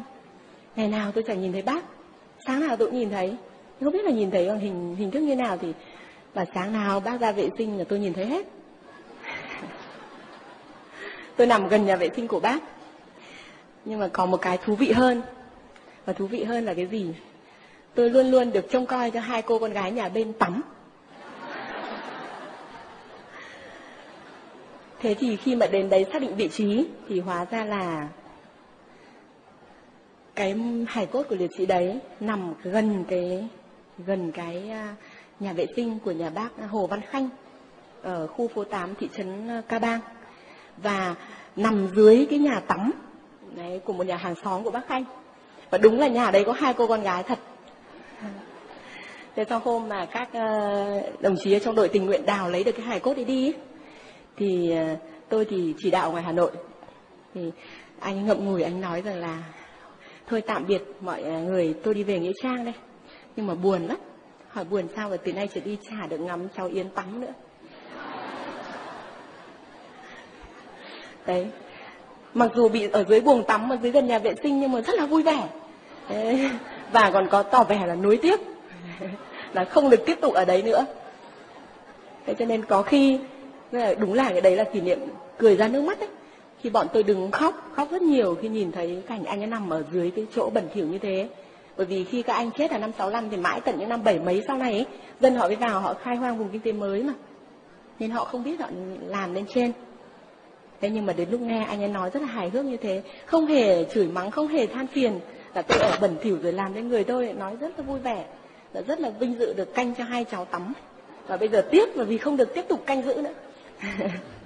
Con vâng, xin uh, được uh, cảm ơn nhà ngoại cảm thẩm phân thị bích hằng và câu hỏi cuối cùng à, chúng tôi muốn đặt với à, cô đó là à, chúng tôi được biết theo tổng kết từ các đề tài nghiên cứu khả năng tìm mộ của trung tâm bộ môn cận tâm lý thì sự thành công của các nhà ngoại cảm chỉ đạt khoảng 60%.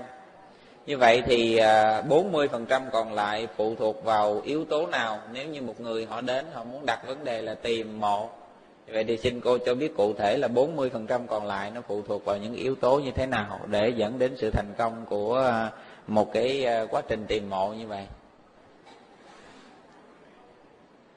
Về cái à, xác suất và cái tỷ lệ khi đi tìm hài cốt ấy, thì cái cái tổng kết chung là 60 40. Đấy là cái chung. Đây là của nhiều nhà ngoại cảm cộng lại và chia lấy con số bình quân. Thế còn nếu mà cụ thể ở từng nhà ngoại cảm thì cái xác suất đó từ 46%. Tức là có người là tỷ lệ chính xác khoảng tầm 46%, thì có người thì trên 50, có người trên 70 và có những người trên 80%. Thì cộng lại chia thì lấy một cái xác suất chung là 60%. Thì thật ra chính bản thân tôi là có những trường hợp ấy, là tìm không được ấy, tôi cũng cũng rất là chăn trở. Vào cái giai đoạn mà năng lực của tôi mạnh mẽ nhất, năng lực mạnh nhất là hòa khoảng những năm từ 95 93, 94, 95, 96 thì tôi nhiều khi rất tự hào là tuyên bố rất hùng hồn cháu mà đã đi là bách chiến bách thắng. Bởi vì thực ra tôi chưa chịu khuất phục bất kỳ một trường hợp nào. Kể cả là xuống dưới nền miếu chùa ở dưới non nước ấy và cả một tảng đá rất là to vĩ đại như thế đè lên trên nhưng tôi vẫn quyết tâm cho khai quật. Và phải uh, phải phải phải đấu tranh về tâm lý ấy rất là căng thẳng hoặc thậm chí ở bờ sông Vĩnh Điện ở ở Điện Thọ Điện Nam à, của tỉnh Điện à, huyện Điện Bàn của Nam Đà Nẵng ấy, cũng vậy. Mặc dù vừa mới lũ lụt miền Trung sau năm 99 cát nó bồi lên khoảng chừng 4 5 mét nhưng tôi vẫn quyết định đào. Và chắc chắn là sẽ thấy. Khẳng định một cách xanh dờn mà không hề nghi ngờ. Nên khẳng định xong rồi cũng hơi sợ. Nhưng cuối cùng cũng rất may là vẫn rất tìm vẫn tìm thấy. Và có những cái vụ là vỡ đê ở Du Lâm ở Đông Anh Hà Nội cũng vậy. Tôi đã tìm thấy cái hài cốt ấy là sâu 6 mét tức là đến ngày thứ ba đào bới rồi thì những người trong gia đình gia đình này là ở số 12 hàng chuối, Hà Nội. Họ bảo là cô này, cô nói thế nào ấy? Bốn năm mét rồi mà vẫn chả thấy cái gì. Thế thì họ nghi ngờ, tức là họ bắt đầu nghi ngờ. Khi họ nghi ngờ thì tôi bảo là thôi cứ tiếp tục đào bới đi, cứ kiên trì mà. Thì khi xuống đến 6 mét thì mới thấy cái bia. Đấy. và có nghĩa là hài cốt còn sâu dưới 6 mét vì 6 mét mới mới thấy bia. Bởi vì vỡ đê mà đất phù sa nó bồi lên kinh khủng cái hồi mà trước những năm 97 ấy, 96 97 thì cái những cái cái không thấy là chẳng qua là do họ chưa tìm được. Tức là họ chưa có điều kiện họ đi tìm. Bởi vì những gia đình liệt sĩ có những gia đình cũng khổ lắm. Họ đến họ nhờ mình. Thế nhưng mà cái khả năng về mặt tài chính là không có. Cái sự hỗ trợ của nhà nước chỉ ở mức độ nào thôi mà còn đi lại à, đâu có phải là một lần đã tìm thấy. Có khi có người phải đi lại vài lần. Nên là họ họ chưa có phản hồi thì tôi mới, mới đánh cái dấu trừ trở lại còn có những người thì bị uh, tìm không thấy thì họ cũng có phản hồi. Thì hồi đó là chỉ có trong hơn 2.000 trường hợp. Đấy, 2.750 mấy trường hợp đấy thì chỉ có mỗi 17 trường hợp là là phải đánh dấu trừ. Và sau đó từ sau cái giai đoạn năm 98 99 ấy thì cũng có nhiều những trường hợp. Ví dụ như trường hợp của bí thư thành ủy ngô lén ở huế là cũng không có tìm thấy. Tức là biết là ừ, ở chỗ đấy vị trí sơ đồ là như vậy nhưng cái sự thay đổi của địa bàn nó quá lâu và có một số trường hợp nữa thì cái bộ môn cận tâm lý của tôi do thiếu tướng Nguyễn Trúc Phát làm chủ nhiệm ấy, thì thiếu tướng vừa rồi cái tổng kết năm 2006 ấy, thì đấy chính là cái đề tài của thiếu tướng là vì sao không thấy và xoáy vào 40% còn lại là không thấy. nên Vì sao lại không thấy? Trong đó thì điển hình là cái trường hợp của nhà gia đình đại tá Vũ Tử Cường mà tìm bố là Vũ Bội Liêu ấy, và nhờ đến hơn 10 nhà ngoại cảm, không tìm được. Không phải cái lý do không tìm được, không phải là không tìm thấy hài cốt mà là vì cái thông tin á là nó không được không được rõ ràng. Đấy, và cho đến bây giờ thì sau hơn 10 năm tìm kiếm thì vẫn vẫn tuyệt vọng. Tức là tất cả các nhà ngoại cảm của Việt Nam và những người ờ, có khả năng tìm mộ hoặc gọi hồn đã đều được huy động vào hết nhưng mà vẫn chưa tìm thấy. Thì 40% này có một số các cái yếu tố. Yếu tố chủ quan là ví dụ có những cái liệt sĩ chết mất xác hoàn toàn. Khi xác mất đi nhưng mà cái thông tin vẫn còn lưu lại tức là cái người ta vẫn có thể cung cấp những cái thông tin và các chiến sĩ cung cấp thông tin là đã từng nằm ở chỗ đấy. Nhưng mà hiện nay là hài cốt không còn nữa, có thể do sự phân hủy của thời gian hoặc là do bị bom bỏ, bị mất tích hoặc là có những hài cốt ấy là bị lũ lụt, thiên tai cuốn đi mất. Và cái đấy là cái hồi năm 95 tôi đã phải gặp một trường hợp như vậy. Vừa mới cách đấy 3 ngày, còn đánh dấu ở chỗ đấy và sau 3 ngày nữa sẽ quay trở lại đào ba ngày hôm sau thì, ngày hôm sau có một cơn lũ nó về. Và mấy hôm sau quay trở lại, còn mỗi một cái võng dù cứ vất pha vất phơ ấy. Hải cốt đã bị cuốn trôi rồi bị nằm sát suối mà. Và đấy là một trường hợp, trong những trường hợp mà tôi rất là đau lòng. Nếu như hôm đó cố gắng hơn một chút, không sợ tối ở trong rừng ấy, thì đào lên ngay thì thì cái hải cốt của liệt sĩ đấy không mất. Còn nhiều những cái yếu tố khác nữa, ví dụ như trong gia đình người ta ấy, tức là có khoảng năm bảy người gì đó, thì có rất ít người là có tâm nguyện đi tìm số còn lại là bán tín bán nghi. Tức là lúc thì tin lúc thì không tin. Đấy và không không thật tâm. Và còn một yếu tố nữa có những người thì tự nhiên bảo rằng à, tôi muốn đi tìm mộ ông cụ tôi hay là ông nội hay bà nội gì đó. Người thân của tôi vì là mất mộ cho nên là mấy năm nay kiểu tôi thấy làm ăn nó không suôn sẻ. Để con cháu trong gia đình gặp chuyện nọ chuyện kia tức là cái động cơ để đi tìm ấy, không phải xuất phát từ tình cảm, không phải xuất phát từ đạo lý, hay là xuất phát từ bổn phận và trách nhiệm, mà lại xuất phát từ cái việc là thấy làm ăn không không tốt, thì phải đi tìm thôi. Giả sử làm ăn tốt, liệu có tìm không? Chắc chắn khi người âm hiểu được điều đó, thì người ta sẽ lập luận như vậy. Thế và người ta không cho tìm luôn. Cho nên cái 40% này có thể 20% là do người thân và 20% do ngoại cảm các nhà ngoại cảm thì phụ thuộc mấy yếu tố. Thứ nhất là thời tiết. Và thứ hai nữa là sức khỏe. Và một yếu tố vô cùng quan trọng, đó là tâm lý. Nếu như gặp phải thời tiết xấu quá, mưa gió, bão bùng, thì cũng không tìm được. Bởi vì trời mưa, trời gió thì nó ảnh hưởng lắm. Ảnh hưởng đến cái sự giao lưu về thông tin và nó hay bị nhiễu. Bởi vì cái thế giới người âm dày đặc. Không phải là ta muốn gặp một người mà chỉ có một người ấy đâu. Xung quanh sẽ rất có nhiều nhiều người.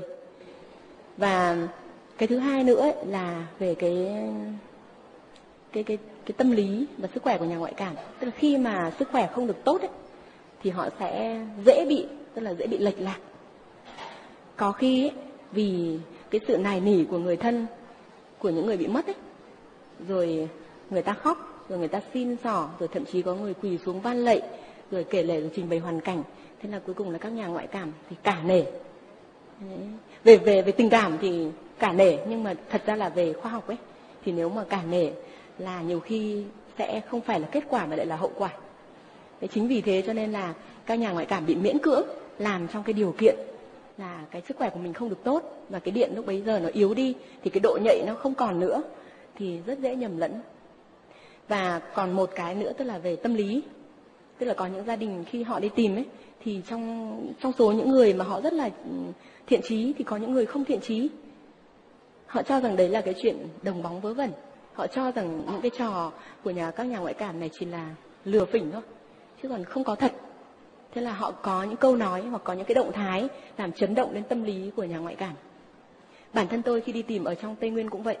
Tức khi tôi xác định rằng các liệt sĩ nằm ở dưới hồ Đắk lốp và tôi yêu cầu các chiến sĩ công binh là làm cách nào đấy để đưa tôi ra giữa hồ để tôi cắm cái vị trí đó, thì người thân của gia đình liệt sĩ đó buông ngay một câu là 36 trước. Cái trước này kiểu là trước chuồn nên mà cứ chỉ đại xuống hồ một phát, hồ nước như kia nói có cái gì dưới đấy mà chả được. Bởi vì một cái hồ nước đấy thì ai mà tháo ra để chứng minh rằng cô ấy nói có hải cốt dưới đấy là đúng. Tôi nghe thấy lời nói đấy. Nhưng mà tôi kìm nén cái sự bực mình lại và tôi tôi quay trở lại tôi nói rằng, em vì liệt sĩ, em vì tám cái người liệt sĩ đang nằm lạnh lẽo dưới lòng hồ kia kìa. Chứ còn anh đừng bẻ thước tiểu nhân để đo lòng quân tử. Em mong rằng có một ngày nào đấy em sẽ thuyết phục với địa phương xả hồ nước để lấy tám hải cốt đấy lên. Đấy là câu trả lời. Đấy là câu chứng minh cho cái việc cái trước chuồn ngày hôm nay. Chứ còn bây giờ không tranh luận, tốt nhất là im lặng để cho em làm việc. Là tôi nén cái sự bực tức lại để tôi nói câu đó. Mặc dù lúc đó là các nhà báo rồi những người đi cùng bộ môn ấy, rất lo sợ, bởi vì cái sự chấn động về tâm lý là tôi sẽ bị nhầm. Nhưng không, tôi lấy thăng bằng, tôi cương quyết ngay. Đấy, cho nên là có một vài nhà ngoại cảm bị trong cái tình trạng như vậy. Tức là người ta đang, người ta đang tập trung thì người ta bị một cái sự chấn động là người ta làm sai ngay. Hoặc có những trường hợp là do cái người âm đó người ta cố tình cũng có thể là người ta cứ um, lẩn tránh vì hờn dỗi với con cháu vì không bằng lòng với con cháu. Còn cũng có những trường hợp um, thực ra là ông tổ đến bảy tám chín đời rồi các cụ đã siêu thoát lên cái cõi nào rồi cái sự giao tiếp với linh hồn không không được nữa. Thì các người thân thì vẫn cứ cố là thôi, đây là ông tổ chẳng lẽ để mất mà tổ thì vẫn cứ cố, vẫn cứ muốn, vẫn cứ muốn. Và sẽ có một cái vong nào đấy, họ nhận, tức là họ nhận nhằng, họ nhận đại đi. Người âm ấy cũng không phải là là là toàn là những người tốt cả đâu. Tất nhiên những con số đấy rất ít ít lắm, tỷ lệ đấy so với những người trần của mình thì có lẽ là tỷ lệ của họ ít hơn mình nhiều lắm. Nhưng họ nhưng họ cũng có cái cái ham muốn, tức là người ta nhiều khi người ta cũng cũng muốn là được chăm sóc, muốn là được hương khói thì người ta cứ nhận khi cứ khấn xin mãi thì người ta bảo, tôi là cái ông ấy đây, tôi là bà ấy đây. Thế là người ta nhận vào chỗ đấy. Hoặc cũng có những người, đứa trẻ con nó nghịch ngợm, nó chỉ lung tung. Tại vì tôi cái, nhiều khi tôi cứ hay dùng trẻ con làm cái khóa mở. Khi mà tìm bí quá thì các cụ dỗi, các cụ trả chỉ thì đi tìm một cái mộ trẻ con hỏi, cháu ơi, cháu, ông cụ đấy ông nằm ở chỗ nào? Nó chỉ ngay, đây, ở chỗ này này và dẫn ngay đến đấy, chỉ thẳng vào đấy. Đây là mộ cụ này. Thì lúc đấy cụ không trốn được. Nhưng cũng có những đứa nghịch ngợm nó vẫn cái cái cái tính chất của nó vẫn vẫn là trẻ con mà láu cá mà. Thế là nó chỉ đại vào một cái người nào đấy hoặc là nó chỉ vào một cái chỗ vô thiên vô địa nó vẫn đấy cũi nằm đấy rõ ràng nằm đấy nhưng cuối cùng đào có thấy gì đâu. Đấy thì cái 40% đấy là nó có nhiều. Và hiện nay là à, cái đề tài của thiếu tướng Nguyễn Trung Pháp vẫn vẫn đang tiếp tục nghiên cứu về cái 40% còn lại này. Là kỳ vọng một ngày nào không xa thì sẽ tìm ra cái cái cái cái cái cơ chế này. Tức là vì sao tìm được và vì sao không tìm được. Dạ xin uh, được cảm ơn cô. Dạ con bạch thầy chào quý thầy quý sư và các sư hôm nay em con rất là sung sướng và hạnh phúc à, để chứng kiến à, à, nhà ngoại cảm à, của chị Hằng. À, hôm nay à, em cũng ờ, muốn hỏi ờ, xin các thầy ờ, và xin chị để em hỏi một câu là má em đã chết hôm nay đã 6 năm rồi, mà em muốn hỏi là má em có được siêu thoát hay không? Chị có thể giúp giùm em được không ạ?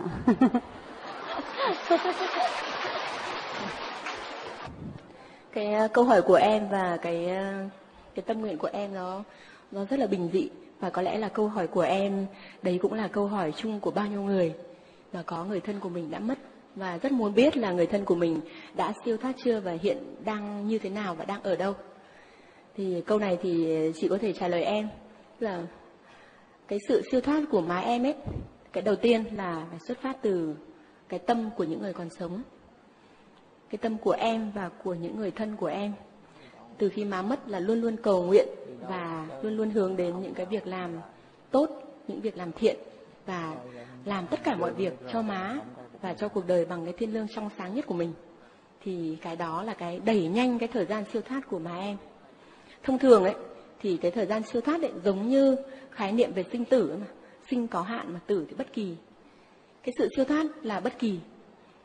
Có thể người ta phát tâm tốt và người ta tu tốt thì siêu thoát sớm. Còn trả lời cụ thể cho là má em à, có siêu thoát được chưa? Thì chị sẽ trả lời em khi chị được tiếp xúc với linh hồn của má em. Nhiều người siêu thoát rồi nhưng người ta cũng chưa biết người ta ở tầng thứ mấy người ta ở tầng nào.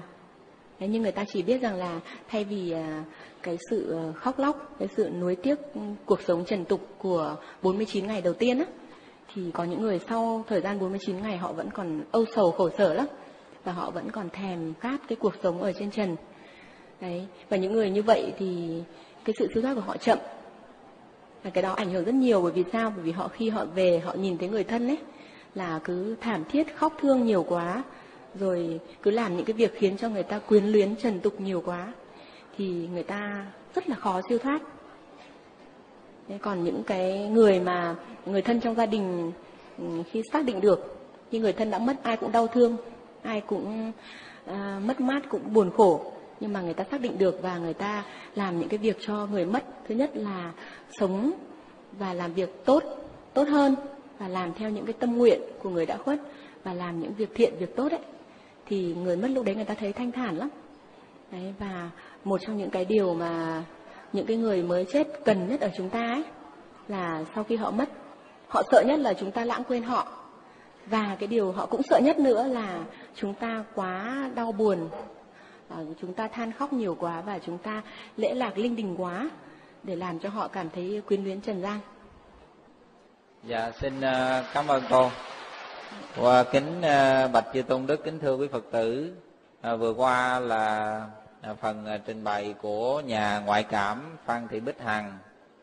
À, tất cả chúng ta chắc có lẽ cũng sẽ cảm nhận được à, thông qua lời à, À, kể chuyện cũng như à, thông qua những cái à, lời tường trình về những cái việc làm của cô trong suốt hơn 10 năm qua với cái số lượng mà tìm được hài cốt thì cũng không phải là nhỏ à, trên 10.000 hài cốt. Thì kính thưa quý vị trong những cái lần mà cô tiếp xúc và nghe nhìn thấy những cái vong hồn nói chuyện như vậy thì cũng có những cái vong hồn biểu lộ cái cảm xúc ừ, buồn giận khi mà tìm nhầm hoặc là họ vui sướng khi họ được tìm thấy hài cốt và đưa trở về quê hương. À, cũng có những cái à, nhiều lần cô nhìn thấy những hài cốt vẫn còn à, à, mặc đồ rất đẹp và chung quanh có những người thân. Như vậy thì những cái vấn đề à, à, buồn vui nói chung là cái tâm lý của những cái vong hồn và vấn đề huyết thống của vong hồn à, theo theo lời của nhà ngoại cảm phan thị bích hằng thì à, hình như nó vẫn còn tồn tại.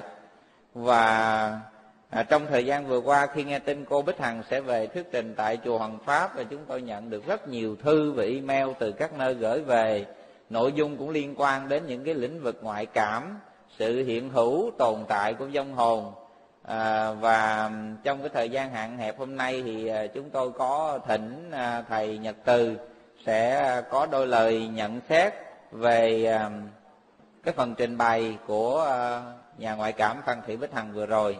À, kính bạch thầy vừa qua thầy và đại chúng cũng đã được nghe phần trình bày hết sức chân tình và cởi mở của nhà ngoại cảm phan thị bích hằng.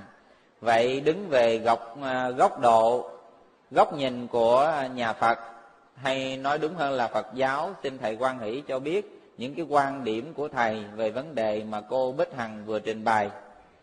À, chẳng hạn như là về vấn đề à, luân hồi à, tái sanh à, luân hồi về vấn đề huyết thống còn tồn tại hay không sau khi vong hồn đã mất. Về cái vấn đề như là à, có nên cúng đốt vàng mã cho vong linh không? Bởi vì khi mà nằm mơ thấy họ về họ đòi hỏi những cái vấn đề này. À, nói chung là rất rất nhiều. Và trong số đó thì cũng có những người hỏi là về cái tâm lý của vong linh như thế nào. Và Phật giáo giải thích những cái quan điểm về hiện tượng nhập vong hay là áp vong như thế nào xin thầy hoan hỷ giải thích cho quý phật tử cũng như trình bày về cái quan điểm của thầy à, qua cái phần trình bày của nhà ngoại cảm phan thị bích hằng vừa rồi. À, xin kính cung thỉnh thầy.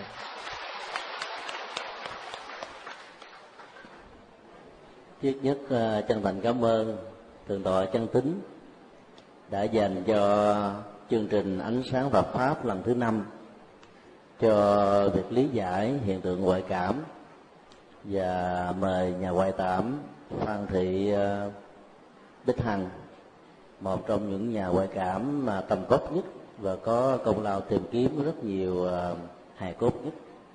Trở về đây để ờ, chia sẻ với tất cả chúng ta. Chúng ta cũng cảm ơn nhà ngoại cảm Phan Thị Bích Hằng đã trình bày về những nguyên do, như là điều kiện dẫn đến ờ, cái năng lực ngoại cảm đặc biệt của cô. Và hơn 10.000 tình huống đã được cô giúp để có thể tái hội tụ giữa người sống và kẻ mất trong ờ, thế giới vốn khổ đau của sanh ly và tử biệt.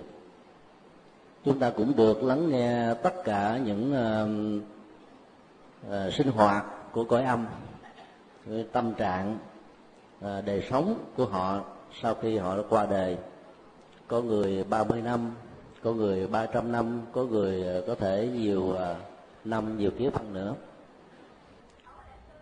Thứ nhất chúng ta có thể ờ, thấy rằng là ngoại cảm là một năng lực truyền thông đặc biệt hai chiều. Giữa người có năng lực này với những người âm ở thế giới vô hình. Năng lực truyền thông đó không được sử dụng bằng cách giác quan của mắt tai mũi lưỡi và thân. Như à, chúng ta nhìn thấy thế giới thông thường, thì à, thế giới của cái âm là thế giới vô hình. Năng lực ngoại cảm còn có thể giúp cho các nhà ngoại cảm à, cảm nhận được cái tần số tâm thức với các vùng cảm giác, tri giác, tâm tư, nhận thức của dân linh và đặc biệt là cũng như là những người còn sống về phương diện ờ, sắc diện, liên hệ đến bệnh tật và tuổi thọ của họ. Nhà ngoại cảm cho chúng ta biết rằng là khi ờ, phát hiện ra năng lực đặc biệt này đó, thì nhiều người đã cho rằng đó là một người ờ, nửa âm và nửa dương. Nhưng trên thực tế đó theo nhà phật đó, thì đây là một con người là một vai trò rất quan trọng mang lại niềm hy vọng và hạnh phúc cho hàng ngàn gia đình. Vốn đang có những thao thức, muốn biết được thân phận của thân bằng quyến thuộc của mình sau khi qua đời. Trong các cuộc chiến, hoặc là do thiên tai, sóng thần, động đất, hạn hán, lũ lụt, hỏa hoạn, hoặc là những cái chết bất đắc kỳ tử, những cái chết do tai nạn gây ra, mà phần lớn những người chết chưa sẵn sàng được tâm lý và chẳng chấp nhận cái chết diễn ra với mình như là một sự thật. Cái nhịp cầu đó nó đã giúp cho sự đoàn tụ của người sống và kẻ mất mang lại hạnh phúc rất là lớn lao. Và ý nghĩa của nó không chỉ về phương diện xã hội mà nó còn là một uh, nghi thức thực tập mang tính cách trị liệu và chuyển hóa rất lớn trong Phật giáo có đề cập đến ờ, khái niệm thần thông như là những năng lực đặc biệt mà sử dụng theo ngôn ngữ ngày nay. Một phần trong số đó được gọi và đồng nghĩa với gọi cảm. Sáu pháp thần thông được kinh phật mô tả trước nhất là thiên nhãn thông, tức là khả năng nhìn thấy thẩm thấu của con mắt, không lệ thuộc vào con mắt giác quan này, mắt thịt, mắt phạm trong đó thiên nhĩ thông là năng lực nghe các âm thanh một cách rất là đặc biệt không bị giới hạn bởi ờ, không gian vật lý hay là thời gian.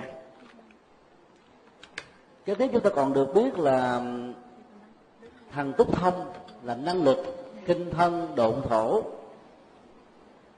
thần biến bằng nhiều hình dạng ở nơi này và nơi kia. Túc mạng thông là năng lực nắm bắt được vận mệnh của con người từ đại cương đến chi tiết, đã diễn ra trong thời quá khứ, trên quy luật của nhân quả. Đối với bản thân mình cũng như là những người khác, và cuối cùng là lầu tăng thông. Tức là năng lực và tự giác nhìn thấy được tất cả những nỗi khổ, niềm đau đã được à, nhổ ra khỏi tận gốc rễ của dòng cảm xúc, nhận thức, đời sống và sinh hoạt nếu chúng ta dựa vào à, học thuyết sáu thằng thông như vừa nêu, để làm một so sánh nhỏ giữa năng lực ngoại cảm, chúng ta thấy rằng là các nhà ngoại cảm đó có thể đạt được à, một vài phần ở trong à, các năng lực đặc biệt này. Bản chất của ngoại cảm liên hệ đến hai năng lực chính, đó là nhìn thẩm thấu hay được gọi là thẩm thị cái nhìn thẩm thấu đó nó có thể giúp cho các nhà ngoại cảm nhìn xuống được lòng đất. Hoặc là có thể đoán biết được chỉ vẽ các sơ đồ. Ở một nơi rất xa có thể hàng trăm cây số mà người đó chưa hề đặt chân lên, chỗ này là gì? Và có thể mô tả một cách rất là chính xác và chi tiết. Các sự kiện, các dữ liệu diễn ra trong quá khứ, có mặt trong hiện tại. Thì cái năng lực thẩm thấu bằng con mắt đặc biệt được các nhà khoa học gọi là con mắt thứ ba đó. Thì được kinh điển nhà Phật gọi là thi nhãn thông. Năng lực thứ hai các nhà ngoại cảm sử dụng đó là khả năng uh, nghe một cách không giới hạn. Khả năng nghe của con người đó nó có thể bắt được các tầng sóng âm phù hợp với ngôn ngữ phong tục tập quán nơi mình được sinh ra các luồng sóng âm khác với chủng loại của con người đó, chúng ta có thể tiếp nhận được ở một mức độ rất đơn giản. Chẳng hạn, các loại sóng âm của các loài động vật.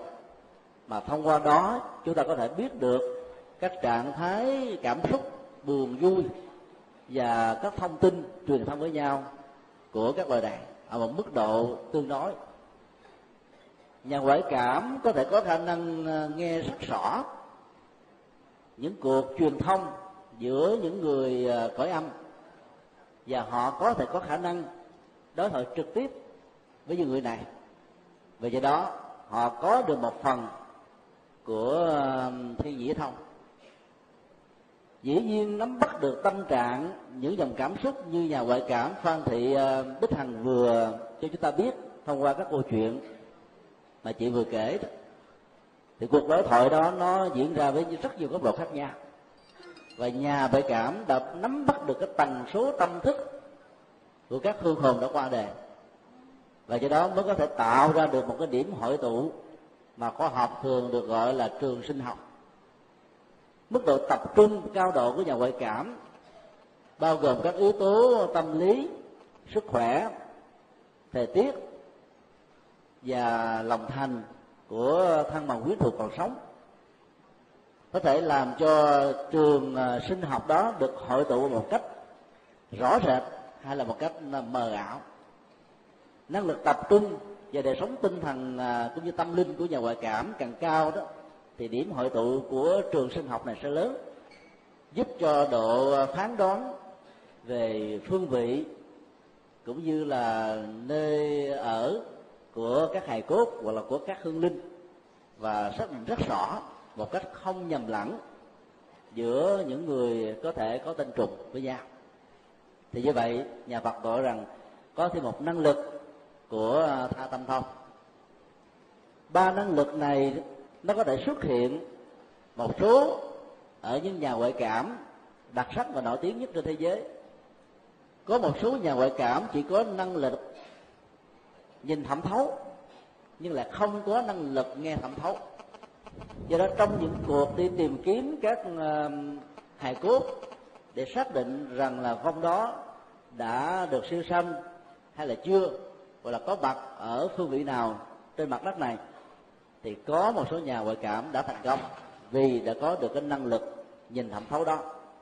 Nhưng một số nhà ngoại cảm là không có được cái năng lực nghe thẩm thấu và truyền thông thẩm thấu. Cho nên cái cơ hội truyền thông giữa người mất À, làm à, và người sống trong tình huống này có thể gặp một số à, sự trở ngại. Và nhà ngoại cảm phan thị bích hằng là có luôn cả được hai năng lực này. Cho nên mức độ chuẩn xác và thành công của chị trên 10.000 tình huống cho chúng ta thấy là một điều rất là đáng mừng. Và chúng ta cũng nên thay mặt cho tất cả các gia đình và nhất là các hương linh đã được tìm thấy được xác, đưa về nhà thờ hoặc là đưa đến ờ, các ngôi chùa tụng niệm cầu siêu, bái sám, để hồi hướng cho họ được siêu sanh thoát hóa, là một điều ờ, phước báo rất lớn đối với ờ, đối với họ. Bản chất của thiên nhãn thông như là một cái hội tụ thấu kính, có chức năng truyền đạt những thông tin. Họ có thể nắm bắt sự kiện như là một máy chụp ảnh, máy quay phim, ghi nhận các sự kiện diễn ra một cách khá chuẩn xác.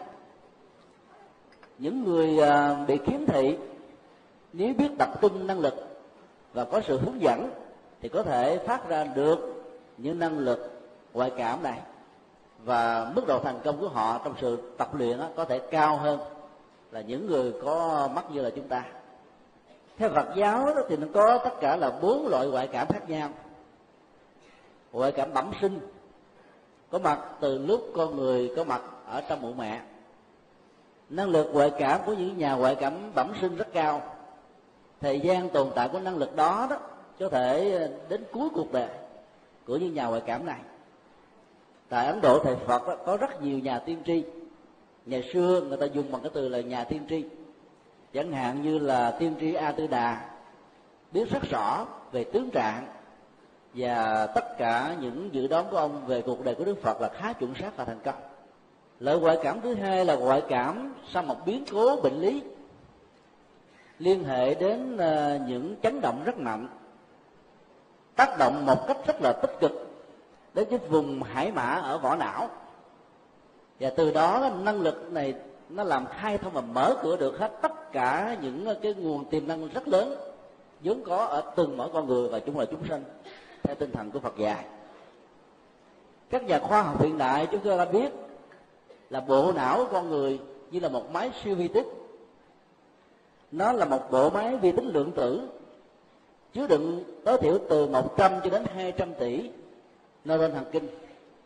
Mỗi một neuron thần kinh như vậy có chức năng ờ, uh, duy trì giữ các hạt giống của tri thức tình cảm nhận thức và những hành động của con người nó tạo ra những cái vùng nhớ và những uh, sử dụng khác nhau cho đời sống.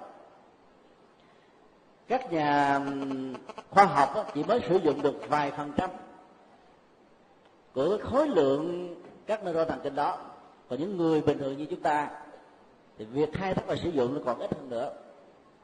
Nhà ngoại cảm sau một ờ, biến cố làm chấn động lớp vỏ não ở một tình thế đặc biệt nào đó đã làm cho họ thay hình đổi dạng, mặc dầu cũng là một con người như bao nhiêu người khác nhìn năng lực, nhìn thẩm thấu, nghe thẩm thấu, truyền thông thẩm thấu đó, lại đặc biệt và cao hơn chúng ta. Đến độ, trong khoảng thời gian mấy tháng đầu hay là một năm đầu, như ờ, nhà ngoại cảm đích hằng vừa chúng ta biết, họ không tin rằng là mình có thể có được năng lực đó. Trường hợp ngoại cảm do một biến cố, có thể gọi là thập sinh nhất tử đó nó có thể tồn tại với con người là 10 năm 20 năm 30 năm, hoặc có thể là suốt cuộc đời là tùy theo cái cái đời sống tâm linh và các sinh hoạt tinh thần của nhà ngoại cảm đó. Nếu nhà ngoại cảm đó có một đời sống tinh thần vững chãi, như là những người xuất gia, thì năng lực ngoại cảm này sẽ có thể sống mãi suốt cả cuộc đời. Và theo truyền thống tái sinh của nhà Phật thì người đó ở đời sau khi sinh ra lại tiếp tục duy trì được cái nguồn năng lượng ngoại cảm đó, cho nên họ có cái khả năng đặc biệt hơn những người khác. Tình huống thứ tư là tình huống à, đào tạo và huấn luyện. Những nhà ngoại cảm được đào tạo và huấn luyện đó có thể học hỏi được một số cái năng lực truyền thông. Nhưng giá trị của những à, khả năng này đó, nó có một giới hạn rất là nhất định nhà ngoại cảm học thì có thể cảm nhận được các sắc thái của con người và do đó có thể dự đoán được rằng là người này đang bị vương vào chứng bệnh nào tuổi thọ ra làm sao, chết theo cách thế nào, ở mức độ khá đơn giản và không thể nào có được cái năng lực đặc biệt như là các nhà ngoại cảm à, bẩm sinh hoặc là bại cảm trong một cái biến cố nào đó làm à, thay đổi cái cấu trúc của à, vỏ não để dẫn đến những cái khả năng đặc biệt như vừa nêu các nhà ngoại cảm đã um, thực hiện sự truyền thông giữa họ và thế giới của cõi âm theo một phương thức hoặc là đặt trên nền tảng của um, âm thanh. Họ có được cái khả năng có thể thẩm thấu được các cái tầng sóng âm cao và thấp từ thượng giới, trung giới và hạ giới khác nhau. Và họ có thể tích tụ tất cả các loại sóng âm này giải mà nó một cách khá chuẩn xác về à, nội dung cũng như là những à, gì mà thế giới cõi âm họ đang gửi gắm cho thăng bằng quyến thuộc của họ đang còn sống. Trường sinh học của con người sau khi qua đời nó không mất hẳn. Nó như là bản chất của thế giới vật lý được bảo còn bản chất năng lượng của nó. Các trường sinh học về sóng âm nó cũng lan tỏa ra và nhà ngoại cảm khi thiết lập được cái tầng sóng âm một cách tương thích với ờ, các vong hồn thì họ có thể đọc được tâm trạng của các vong hồn này.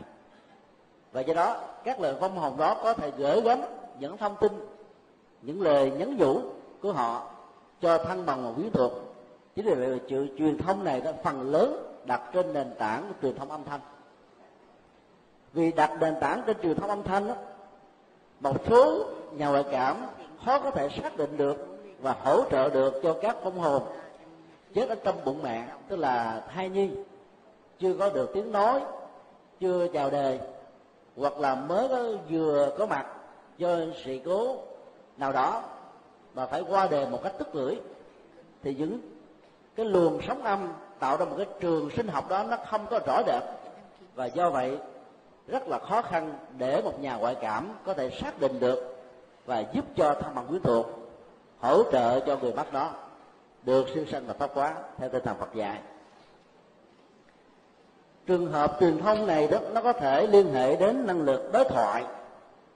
Và ngài ngoại cảm bất hạnh cho chúng ta biết là chị đã sử dụng cái năng lực vừa đối thoại vừa vắng thoại. Ta dựa vào một cuộc đối thoại với một vong hồn mình có chủ đích để tìm kiếm nhưng thỉnh thoảng chị chúng ta biết là chị tình cờ gặp các loại vong hồn khác, vốn không hề nằm ở trong đối tượng đang tìm kiếm của chị.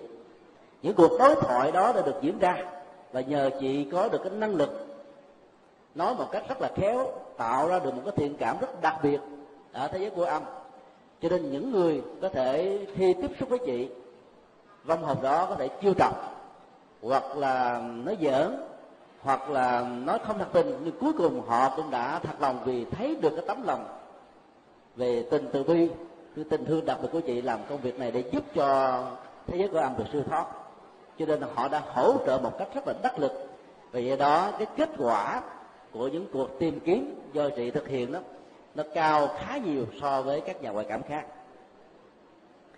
Sự truyền thông ngoại cảm trong tình huống thứ hai đó, nó liên hệ đến cái khả năng à, nhìn nhìn thẩm thấu. Các nhà ngoại cảm có khả năng nhìn thẩm thấu, có thể nhìn thấy được tất cả các hình thù gốc dáng, mặc dầu thân thể vật lý, hình hài của người quá cố đó đã qua đời cách đây mấy mươi năm hoặc là vài trăm năm. Xương có thể tan tành thành tro và bụi. Có nhiều người đã không còn một cái gì để có thể nhận dạng. Nhưng cái năng lực thẩm thấu này với sự tập trung cao độ đã làm cho họ có thể hình dung được cái trường năng lượng sinh học của những ờ, vong linh đã qua đời đó, để họ có thể xác định được cái phương vị người đó đang ở chỗ nào. Và từ đó, nếu có một sự phối hợp đặc biệt giữa các nhà ngoại cảm có năng lực ờ, nhìn thẩm thấu và những nhà ngoại cảm có năng lực nghe thẩm thấu, đối thoại và vấn đề thẩm thấu thì kết quả của dân sự tìm kiếm theo tinh thần Phật giáo, nó sẽ cao gấp nhiều lần so với những cái hoạt động mà nỗ lực một cách đơn lẻ. Và rất hiếm có được những nhà ngoại cảm có được hai năng lực như là nhà ngoại cảm Bích Hằng. Thế giới của cõi âm là một thế giới ờ, giống như xã hội của con người ở trên dương thế, mặc dù nó không có cái cấu trúc trật tự như chúng ta. Trên thế giới này đó, nó có nhiều quốc gia mỗi quốc gia có vua, tổng thống, thủ thủ tướng hay là chủ tịch nước cai trị với những hệ luật pháp khác nhau. Và thế giới của người âm nó không có những cái ranh giới giữa các quốc gia. Mặc dầu người âm có thể xuất thân từ nhiều quốc tịch khác nhau, nhưng khi họ quan đề đó, họ trở thành những người mà đời sống của họ chỉ liên hệ đến cái dòng cảm xúc, tri giác tâm tư và nhận thức. Thế giới vật lý đối với họ đó chỉ là những ảo giác được hình thành trong một quá trình mà họ sống với những cái ấn tượng gì quan trọng nhất trong cuộc đời. Thì khi qua đề đó, các ấn tượng đó nó vẫn còn lưu giữ lại và nó tạo ra một cái trường sinh học.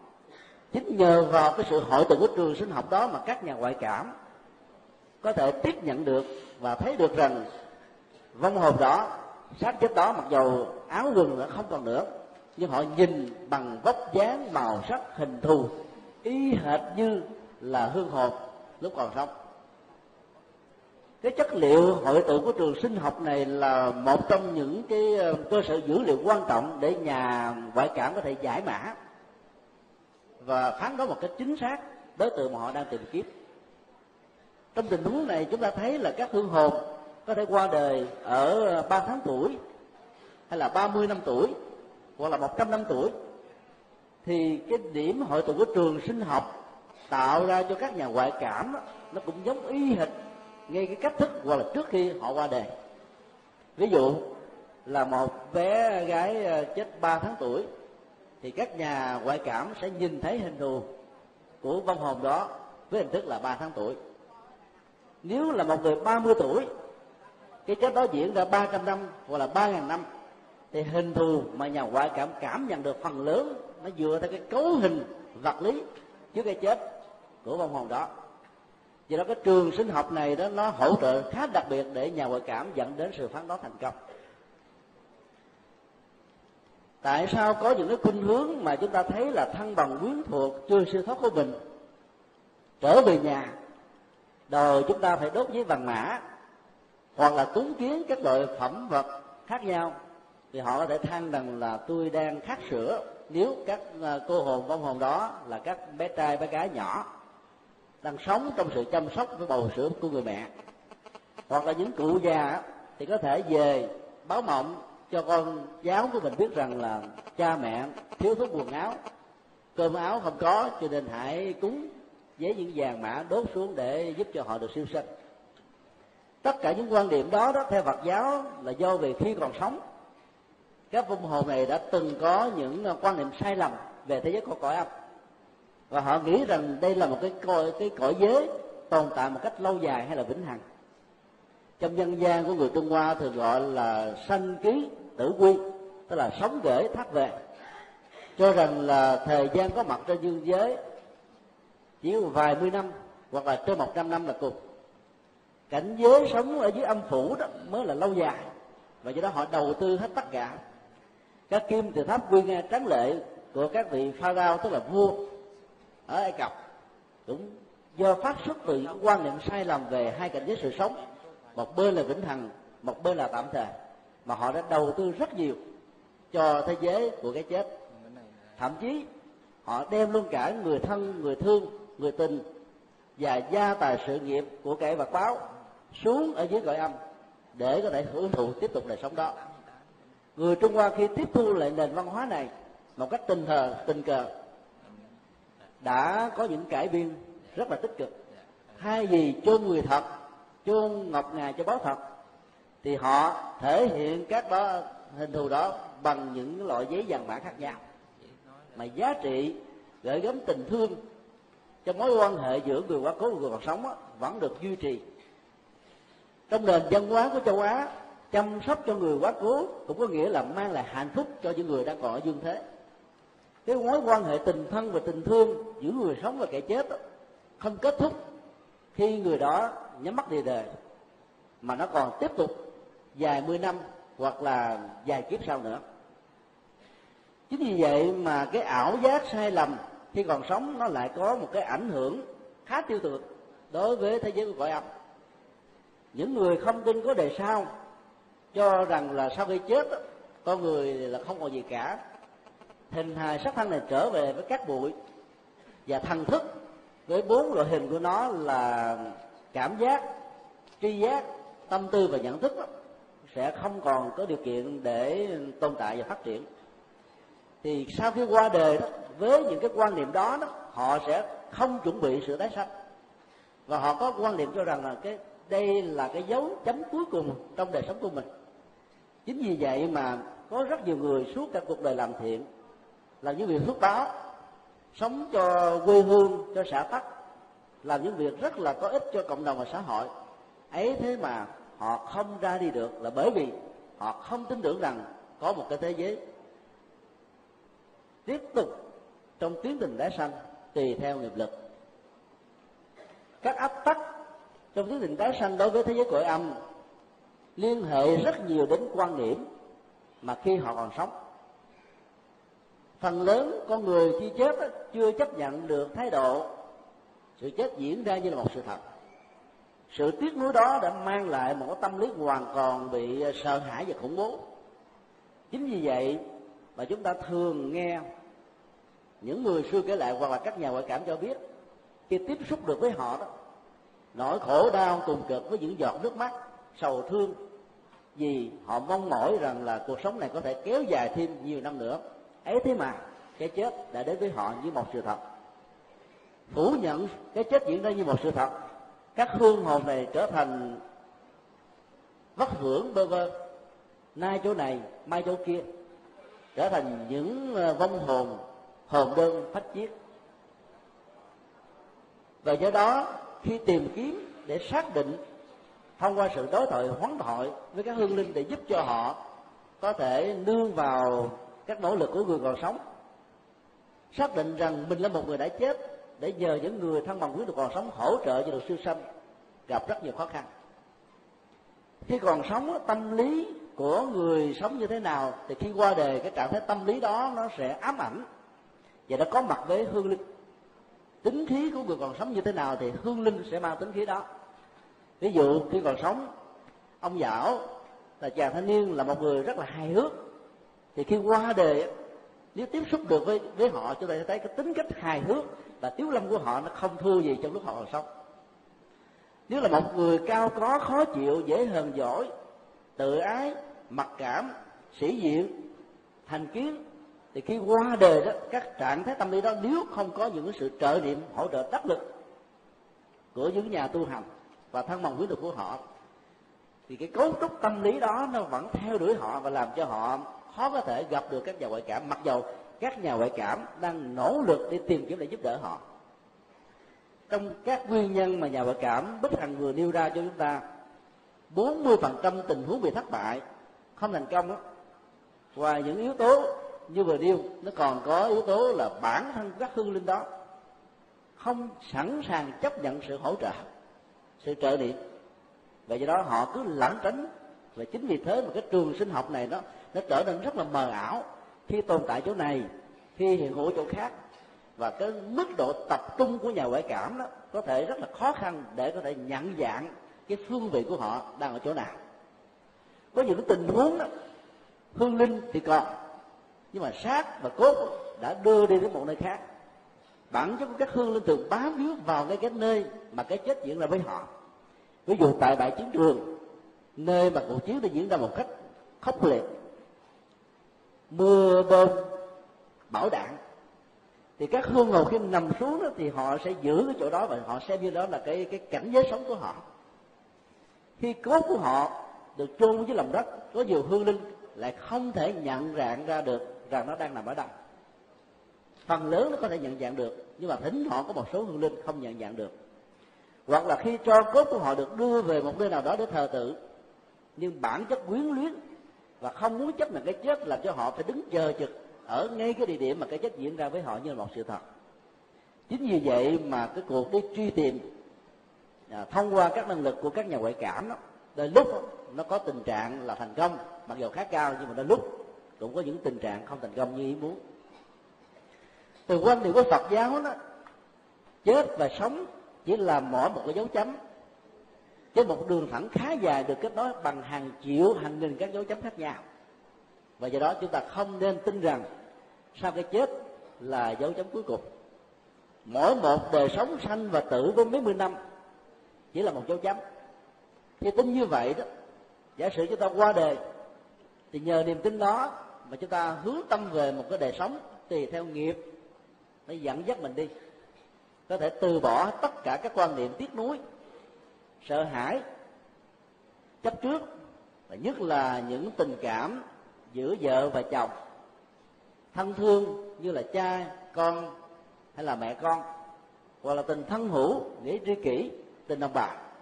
Thì tất cả những sợi dây tình cảm quý lớn đó, đối với thế giới của cõi âm là một sợi dây xích. Thể hiện tình thương cảm nhiều chừng nào, thì sự trói buộc trong tiến trình sinh tử sẽ diễn ra nhiều chừng đó. Mỗi một giọt nước mắt, mỗi một dòng cảm xúc của sầu khổ và đau thương, mỗi một sự quyến luyến bình rịnh của những người còn sống sẽ có thể làm cho người qua đời đó động lòng rất ẩn, khó chịu, và nhất là những người có tinh thần trách nhiệm mà vai trò vị trí trụ cột kinh tế của gia đình nằm ở trên đôi vai của họ, làm cho họ không an tâm để ra đi một cách vĩnh viễn. Do đó, chúng ta cần phải tin vào cái quy luật tâm lý, khi còn sống, nó sẽ ảnh hưởng khá nhiều đối với hương linh sau khi qua đời. Và do đó, để có một tiến trình tái sanh tốt, thì tất cả thân bằng quyến thuộc cần phải hỗ trợ một cách rất là đắc lực. Hỗ trợ thứ nhất liên hệ đến các quy luật mà bản chất của quy luật này có thể hỗ trợ cho con linh tháo gỡ được sự chấp trước về cái tôi. Theo Phật giáo thì cái tôi này được hình thành bởi năm tổ hợp. Hình hài, cảm xúc, tri giác, tâm tư và nhận thức. Khi một hương linh qua đời thì năm thành phần đó, nó chỉ còn lại là hình hai hình hài và ý thức. Hình hài và ý thức bắt đầu bị tách đi theo một hướng ly tâm một cách vĩnh viễn. Trong khi đó bản chất tâm thức của hương linh lại cố níu kéo vào cái hình hài góc dáng đó. Càng níu cố nhiều chừng nào đó, thì tiến trình tồn tại với cảnh giới của cõi âm nó diễn ra một cách tỷ lệ thuận. Cho nên tại sao có những tình huống có người qua đời vài giây phút sau là đi tái sanh? Có người phải mất đến 30 năm có người phải mất đến 300 năm, thậm chí có nhiều người cái dài chục thế kỷ ấy thế mà mà họ vẫn chưa sanh thứ quá được. Là bởi vì họ còn tiếc nuối về cảm xúc, về tình yêu, gia tài, sự nghiệp, các công trình, các dự án, các kế hoạch gọi là tinh thần trách nhiệm, tinh thần của một người ờ, có tấm lòng, làm cho họ không an tâm để mà ra đi. Trong các cuộc chiến, dù đứng từ bất kỳ một góc độ nào ý thức hệ chính trị nào, thì các hương linh sau khi qua đời đó, đều trở thành nạn nhân của sự chấp trước hoặc là cảm xúc hoặc là tình cảm hoặc là bất kỳ một cái gì đó đối với những người còn sống. Cả cái chấp trước này sẽ làm cho thế giới cõi âm kéo dài ra và nỗi khổ niềm đau đối với họ rất lớn. Chính vì vậy mà trong kinh điển đức phật thường gọi thế giới cõi âm là ngạ quỷ. Ngạ là đối khác họ đối về vật thực, họ đối về cảm xúc họ đối về tình thương, họ đối về cuộc sống, họ đối với tất cả mọi những gì mà họ đã từng có trong cuộc đời trong suốt một chiều dài của tiến trình sanh và tử. Sự đối khác về mọi phương diện đó đã làm cho họ trở thành các cô hồn vất vưởng trong thương đau. Trong các ngôi chùa của phật giáo bắc tông, cứ vào lúc 4 giờ chiều mỗi ngày, lễ cúng cô hồn thường được diễn ra trong một nghi thức với sự quán tưởng và hành trì rất là long trọng sự quán tưởng và hành trì sẽ giúp cho người hành trì đó thiết lập được một tần số tâm thức. Mà tần số tâm thức này có thể giao tiếp được với những cái trường sinh học của các hương linh. Và do đó các hương linh đó tiếp nhận được cái tần số tâm thức tương đương. Có thể nghe được lời kinh tiếng kệ, cảm nhận được tất cả những tấm lòng của những người sống, và đặc biệt là những vị xuất gia ở trong các ngôi chùa. Từ đó trở về ở bên các ngôi chùa nương theo pháp tật nhiệm màu để rũ bỏ sự chấp trước về phương diện cảm xúc, từ đó mới có thể nhẹ nhàng ra đi. Các lễ cho đàn thường tổ chức trong khuôn viên một ngôi chùa, nơi mà vùng từ trường của lòng từ bi và các giá trị trị liệu nó luôn tỏa ra xung quanh. Vậy đó, hội tụ các hương linh về, có một không gian tâm linh và lòng từ bi như vậy thì các hương hồn trong các cuộc chiến có thể là kẻ thù khi còn sống nhưng trở thành những người thân và giải bỏ hết tất cả các ờ, bế tắc về thù hận với nhau trong cuộc đời. Thì nhờ đó, cái cơ hội có thể giải phóng cái kiếp cô hồn hay là ngạ quỷ ở dưới cõi âm dễ dàng được thực hiện. Hôm nay, khi chúng ta chứng kiến và được lắng nghe nhà ngoại cảm phan thị bích thần trình bày cuộc đời của chị và hơn 10.000 tình huống đã được chị cứu giúp để có thể đoàn tụ được giữa người sống và kẻ chết. Đó là một phúc duyên rất là lớn. Chúng ta thấy là Việt Nam với diện tích 320.000 km, ấy thế mà có trên 3 triệu người đã chết trong chiến tranh. Trong số đó có một một triệu người lính miền Bắc đã qua đời, mà phân nửa, tức là khoảng 500 ngàn người chưa tìm được hài cốt. Nếu chúng ta làm một bài toán thì trung bình cứ một km vuông thì có 10 hài cốt ấy thế mà các nỗ lực của các nhà ngoại cảm á, giàu ngày nay tại Việt Nam số lượng trên dưới 100 vị được xem như là số lượng lớn nhất trên thế giới. Vẫn không thể nào giúp hết tất cả các hương hồn có thể đoàn tụ được với gia đình. Mong sao cho các nhà ngoại cảm có đủ sức khỏe và nghị lực để vượt qua hết tất cả những um, hạnh phúc của bản thân mình hy sinh cả hạnh phúc gia đình mình để phục vụ cho hạnh phúc của thai nhân và bả tánh. Đó là chúng ta chỉ nói đến các cuộc chiến diễn ra tại Việt Nam, các hương hồn tại Việt Nam. Ngoài ra chúng ta còn thấy là hàng triệu sinh linh từ lúc mà có người có mặt trên hành tinh này đã nằm xuống hàng ngày, hàng giờ, hàng giây, hàng phút. Có người thì tin vào nhân quả, nghiệp báo luân hồi. Có người không tin, có người bị bế tắc về cảm xúc, có người bế tắc về hận thù, có người bế tắc về chấp trước cũng được bế tắc về gia tài sự nghiệp địa vị danh vọng, và do đó họ tồn tại với cõi âm. Hàng ngàn năm, hàng trăm năm, hàng mấy chục năm, hàng vạn hàng vạn năm. Các nỗ lực của các nhà ngoại cảm rất là cần thiết. Nếu có một sự phối hợp giữa các nhà ngoại cảm và các nhà tâm linh Phật giáo, thì chúng tôi tin chắc rằng là sau khi phát hiện ra một hài cốt nào đó, giữa cuộc đối thoại trực tiếp giữa nhà ngoại cảm với các nhà, các hương linh cho biết rằng là họ chưa được siêu thoát quá thì lúc bây giờ cái phần còn lại là cái phần giá trị hộ độ của các nhà sư, các sư cô, các vị phật tử, thì chúng ta sẽ giúp cho phần hồn của các hương linh nhẹ nhàng, thư thái, ra đi trong sự an lành và hạnh phúc. Chân thành cảm ơn nhà ngoại cảm phan thị bích hằng đã giúp cho chúng ta có thêm kiến thức về thế giới của cõi âm. Nhờ kiến thức đó chúng ta thấy rất rõ các nỗ lực của các nghi thức cầu siêu và trai đàn chẳng tới của các ngôi chùa Phật giáo Bắc Tông từ hàng ngàn năm qua là có giá trị trị liệu và chuyển hóa rất lớn. Kính chúc tất cả các hương hồn khi nghe được sự trình bày của nhà hội cảm Phan Thị Bích Hằng, hãy hướng về ba ngôi báo tại chùa Hoàng Pháp, trung tâm tâm linh của tịnh độ tâm nơi mà niềm tin gia trì hộ độ của Đức Phật A Di Đà của Bồ Tát Địa Tạng của tất cả các vị Bồ Tát sẽ có thể hỗ trợ cho các hương linh được siêu sanh và thoát quá nam mô a di đà phật các đại chứng minh. Nam mô bổn sư thích ca mâu ni phật. À, vừa qua toàn thể đại chúng đã à, nghe được lời à, nhận xét cũng như trình bày về quan điểm của thầy nhật từ à, đối với trường hợp à, ngoại cảm. À, của nhà ngoại cảm phan thị bích hằng. Thì qua đó quý vị cũng đã thấy được ít nhiều về đời sống à, sinh hoạt cũng như những cái tâm lý diễn biến của những người đã mất à, khi họ vẫn còn bám víu vào những cái cảm xúc những cái à, bị nỗi khổ niềm đau nói chung là bị những cái buồn vui những cái tiếc nuối à, chi phối khiến cho họ không thể à, đi vào cái cảnh giới tái sanh được. Và nhờ à, thông qua cái lời à, trình bày giải thích hết sức sâu sắc của thầy Nhật Từ à, một lần nữa chúng ta cũng thấy rằng à, nhờ có những nhà ngoại cảm thì mới một à, phần nhỏ đã vén lên cái bức màn mà từ trước đến giờ tất cả chúng ta à, ai cũng à, đang muốn tìm hiểu à, đang muốn à, nhìn nhận tường tận về những cái người đã mất của mình à, trong cái à, thời gian vừa qua à, một lần nữa chúng con xin à, thành kính tri ân sự đóng góp nhiệt thành của à, à, thầy Nhật Từ đã mang đến cho toàn thể đại chúng có những cái nhận định đối với Phật giáo về vấn đề ngoại cảm này. Chúng con xin thành kính tri ân thầy. Và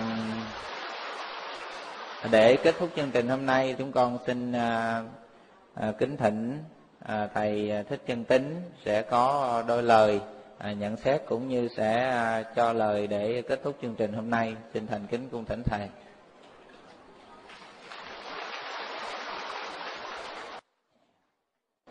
À, Nam mô Bổn sư Thích Ca Mâu Ni Phật.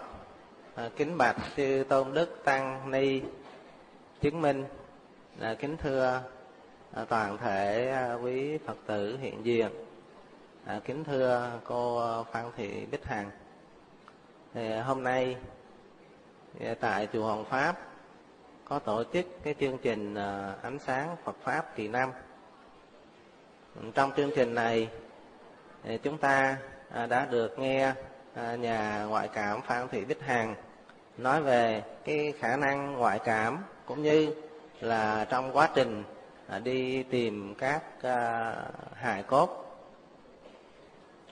Sau đó thầy Nhật Từ đã có những cái ờ, nhận định về quan điểm Phật giáo về vấn đề của ờ, nhà ngoại cảm Phan Thị Bích Hằng.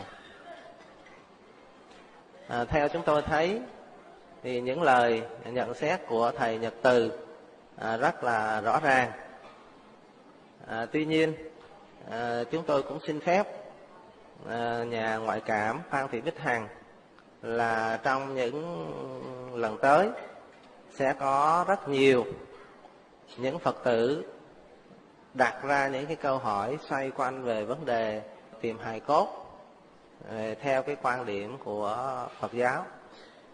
Và những câu hỏi đó sẽ được tiếp tục có thể là trong những kỳ tới.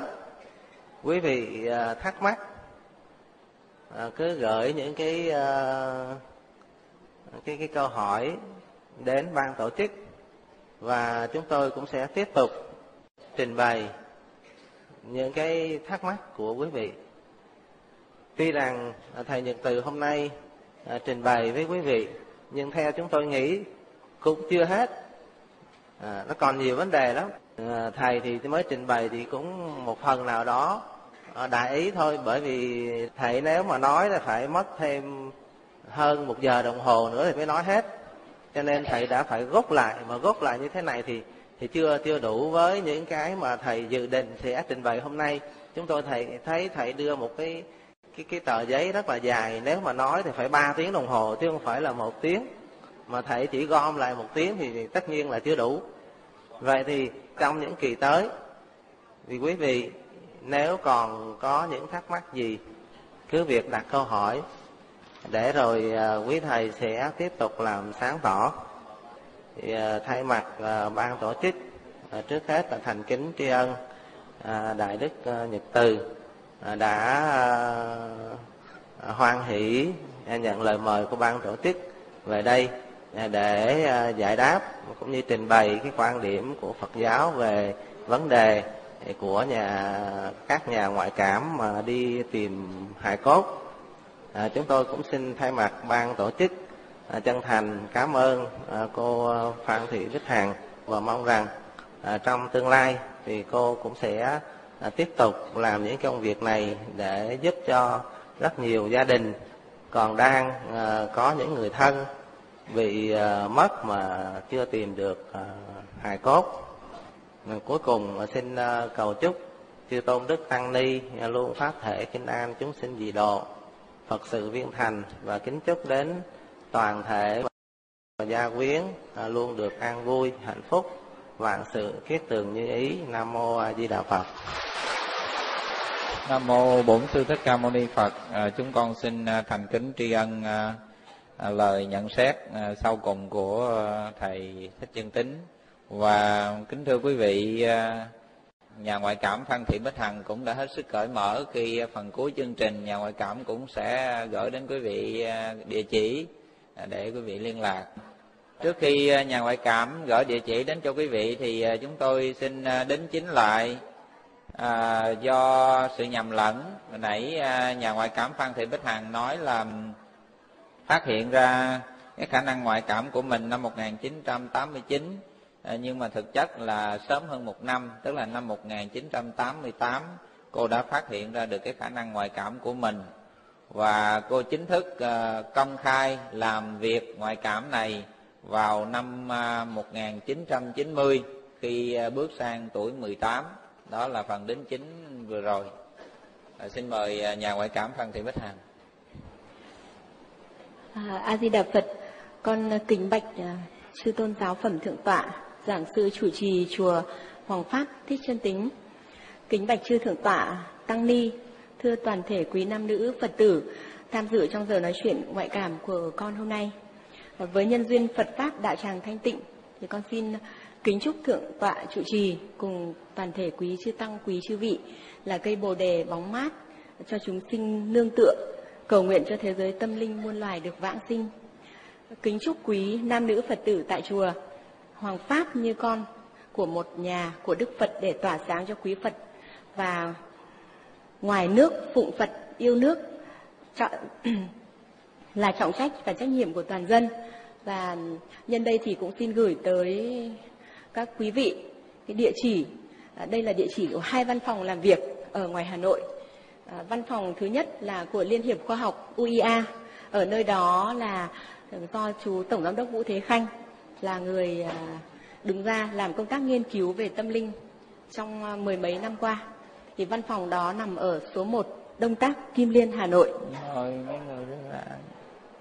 Văn phòng thứ hai là văn phòng tại số 211 nhà B19 khu tập thể Kim Liên, Đống Đa, Hà Nội. Đấy là văn phòng của à, con, tức là Phan Thị Bích Hằng. Và nếu như các quý vị mà có những yêu cầu tìm người thân mất tích thì xin gửi về xin gửi ờ, yêu cầu về địa chỉ của hai văn phòng đó. Ờ, cái địa chỉ số 1 Đông Tác Kim Liên Hà Nội cũng thuộc quận Đống Đa Hà Nội. À, còn một là lý do nữa mà con không nêu ra là cái số điện thoại vì trên thực tế thì cũng mong quý vị hết sức thông cảm và đại xá bởi vì cái thời gian làm việc của con hiện nay là vẫn phải làm việc công việc ở trường công việc của cơ quan vẫn phải làm cái trách nhiệm của một người con người mẹ và người vợ trong gia đình. Cho nên chính vì thế nhiều khi ấy, cái những cái cái cái sự liên lạc về điện thoại của các quý vị từ khắp nơi trên đất nước quá nhiều và gọi đến cho nên không thể xử lý hết được. Và chính vì thế cho nên xin được bí mật về số điện thoại. Bởi vì uh, con đã có hẳn một cái cái nhóm tức là một số các cái em ở bên công nghệ thông tin và một số các chị vợ và em và con của các liệt sĩ thường xuyên trực ở hai cái văn phòng này để làm cái nhiệm vụ là đón nhận yêu cầu của bách gia chăm họ gửi đến và họ xử lý trước khi chuyển đến cho các nhà ngoại cảm. Chính vì vậy nên là à, xin um, các uh, quý vị uh, hoan hỉ vui lòng cho về cái việc là không cung cấp số điện thoại. An thi đà phật.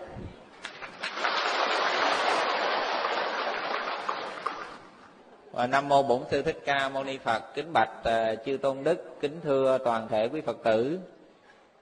Uh, vừa rồi uh, phần trình bày của nhà ngoại cảm phan thị bích hằng cũng như uh, lời nhận xét của thầy uh, uh, thích nhật từ và thầy thích chân tính cũng đã khép lại chương trình ánh sáng phật pháp kỳ năm năm 2007 thay lời ban tổ chức chúng con thành kính tri ân chư tôn thượng tòa đại đức tăng ni đã hoan hỷ quan lâm về chứng minh cho chương trình ngày hôm nay của chúng con được diễn ra tốt đẹp. À, chúng con cầu nguyện hồng ân tam bảo gia hộ cho quý ngài luôn được pháp thể khinh an tuệ đăng thường chiếu chúng sanh dị độ mọi phật sự luôn được viên thành.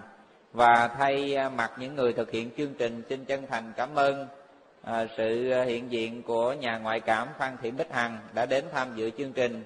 Kính chúc cho cô và quý vị trong đoàn có mặt hôm nay được nhiều sức khỏe để tiếp tục cống hiến năng lực đặc biệt của mình vào việc tìm hài cốt liệt sĩ, đồng bào đã hy sinh, góp phần cùng xã hội xoa dịu những nỗi mất mát của thân nhân, phần nào thể hiện tinh thần đền ơn đáp nghĩa đối với những người có công với đất nước. À, một lần nữa xin được chân thành cảm ơn sự đóng góp nhiệt thành của cô. Nam mô A Di Đà Phật. Và chúng tôi cũng xin à, kính chúc cho toàn thể quý Phật tử về dự tu niệm Phật một ngày hôm nay có được một ngày niệm Phật an lạc và an trú trong à, à, câu à, danh hiệu của đức từ phụ a di đà. Nam mô a di đà phật.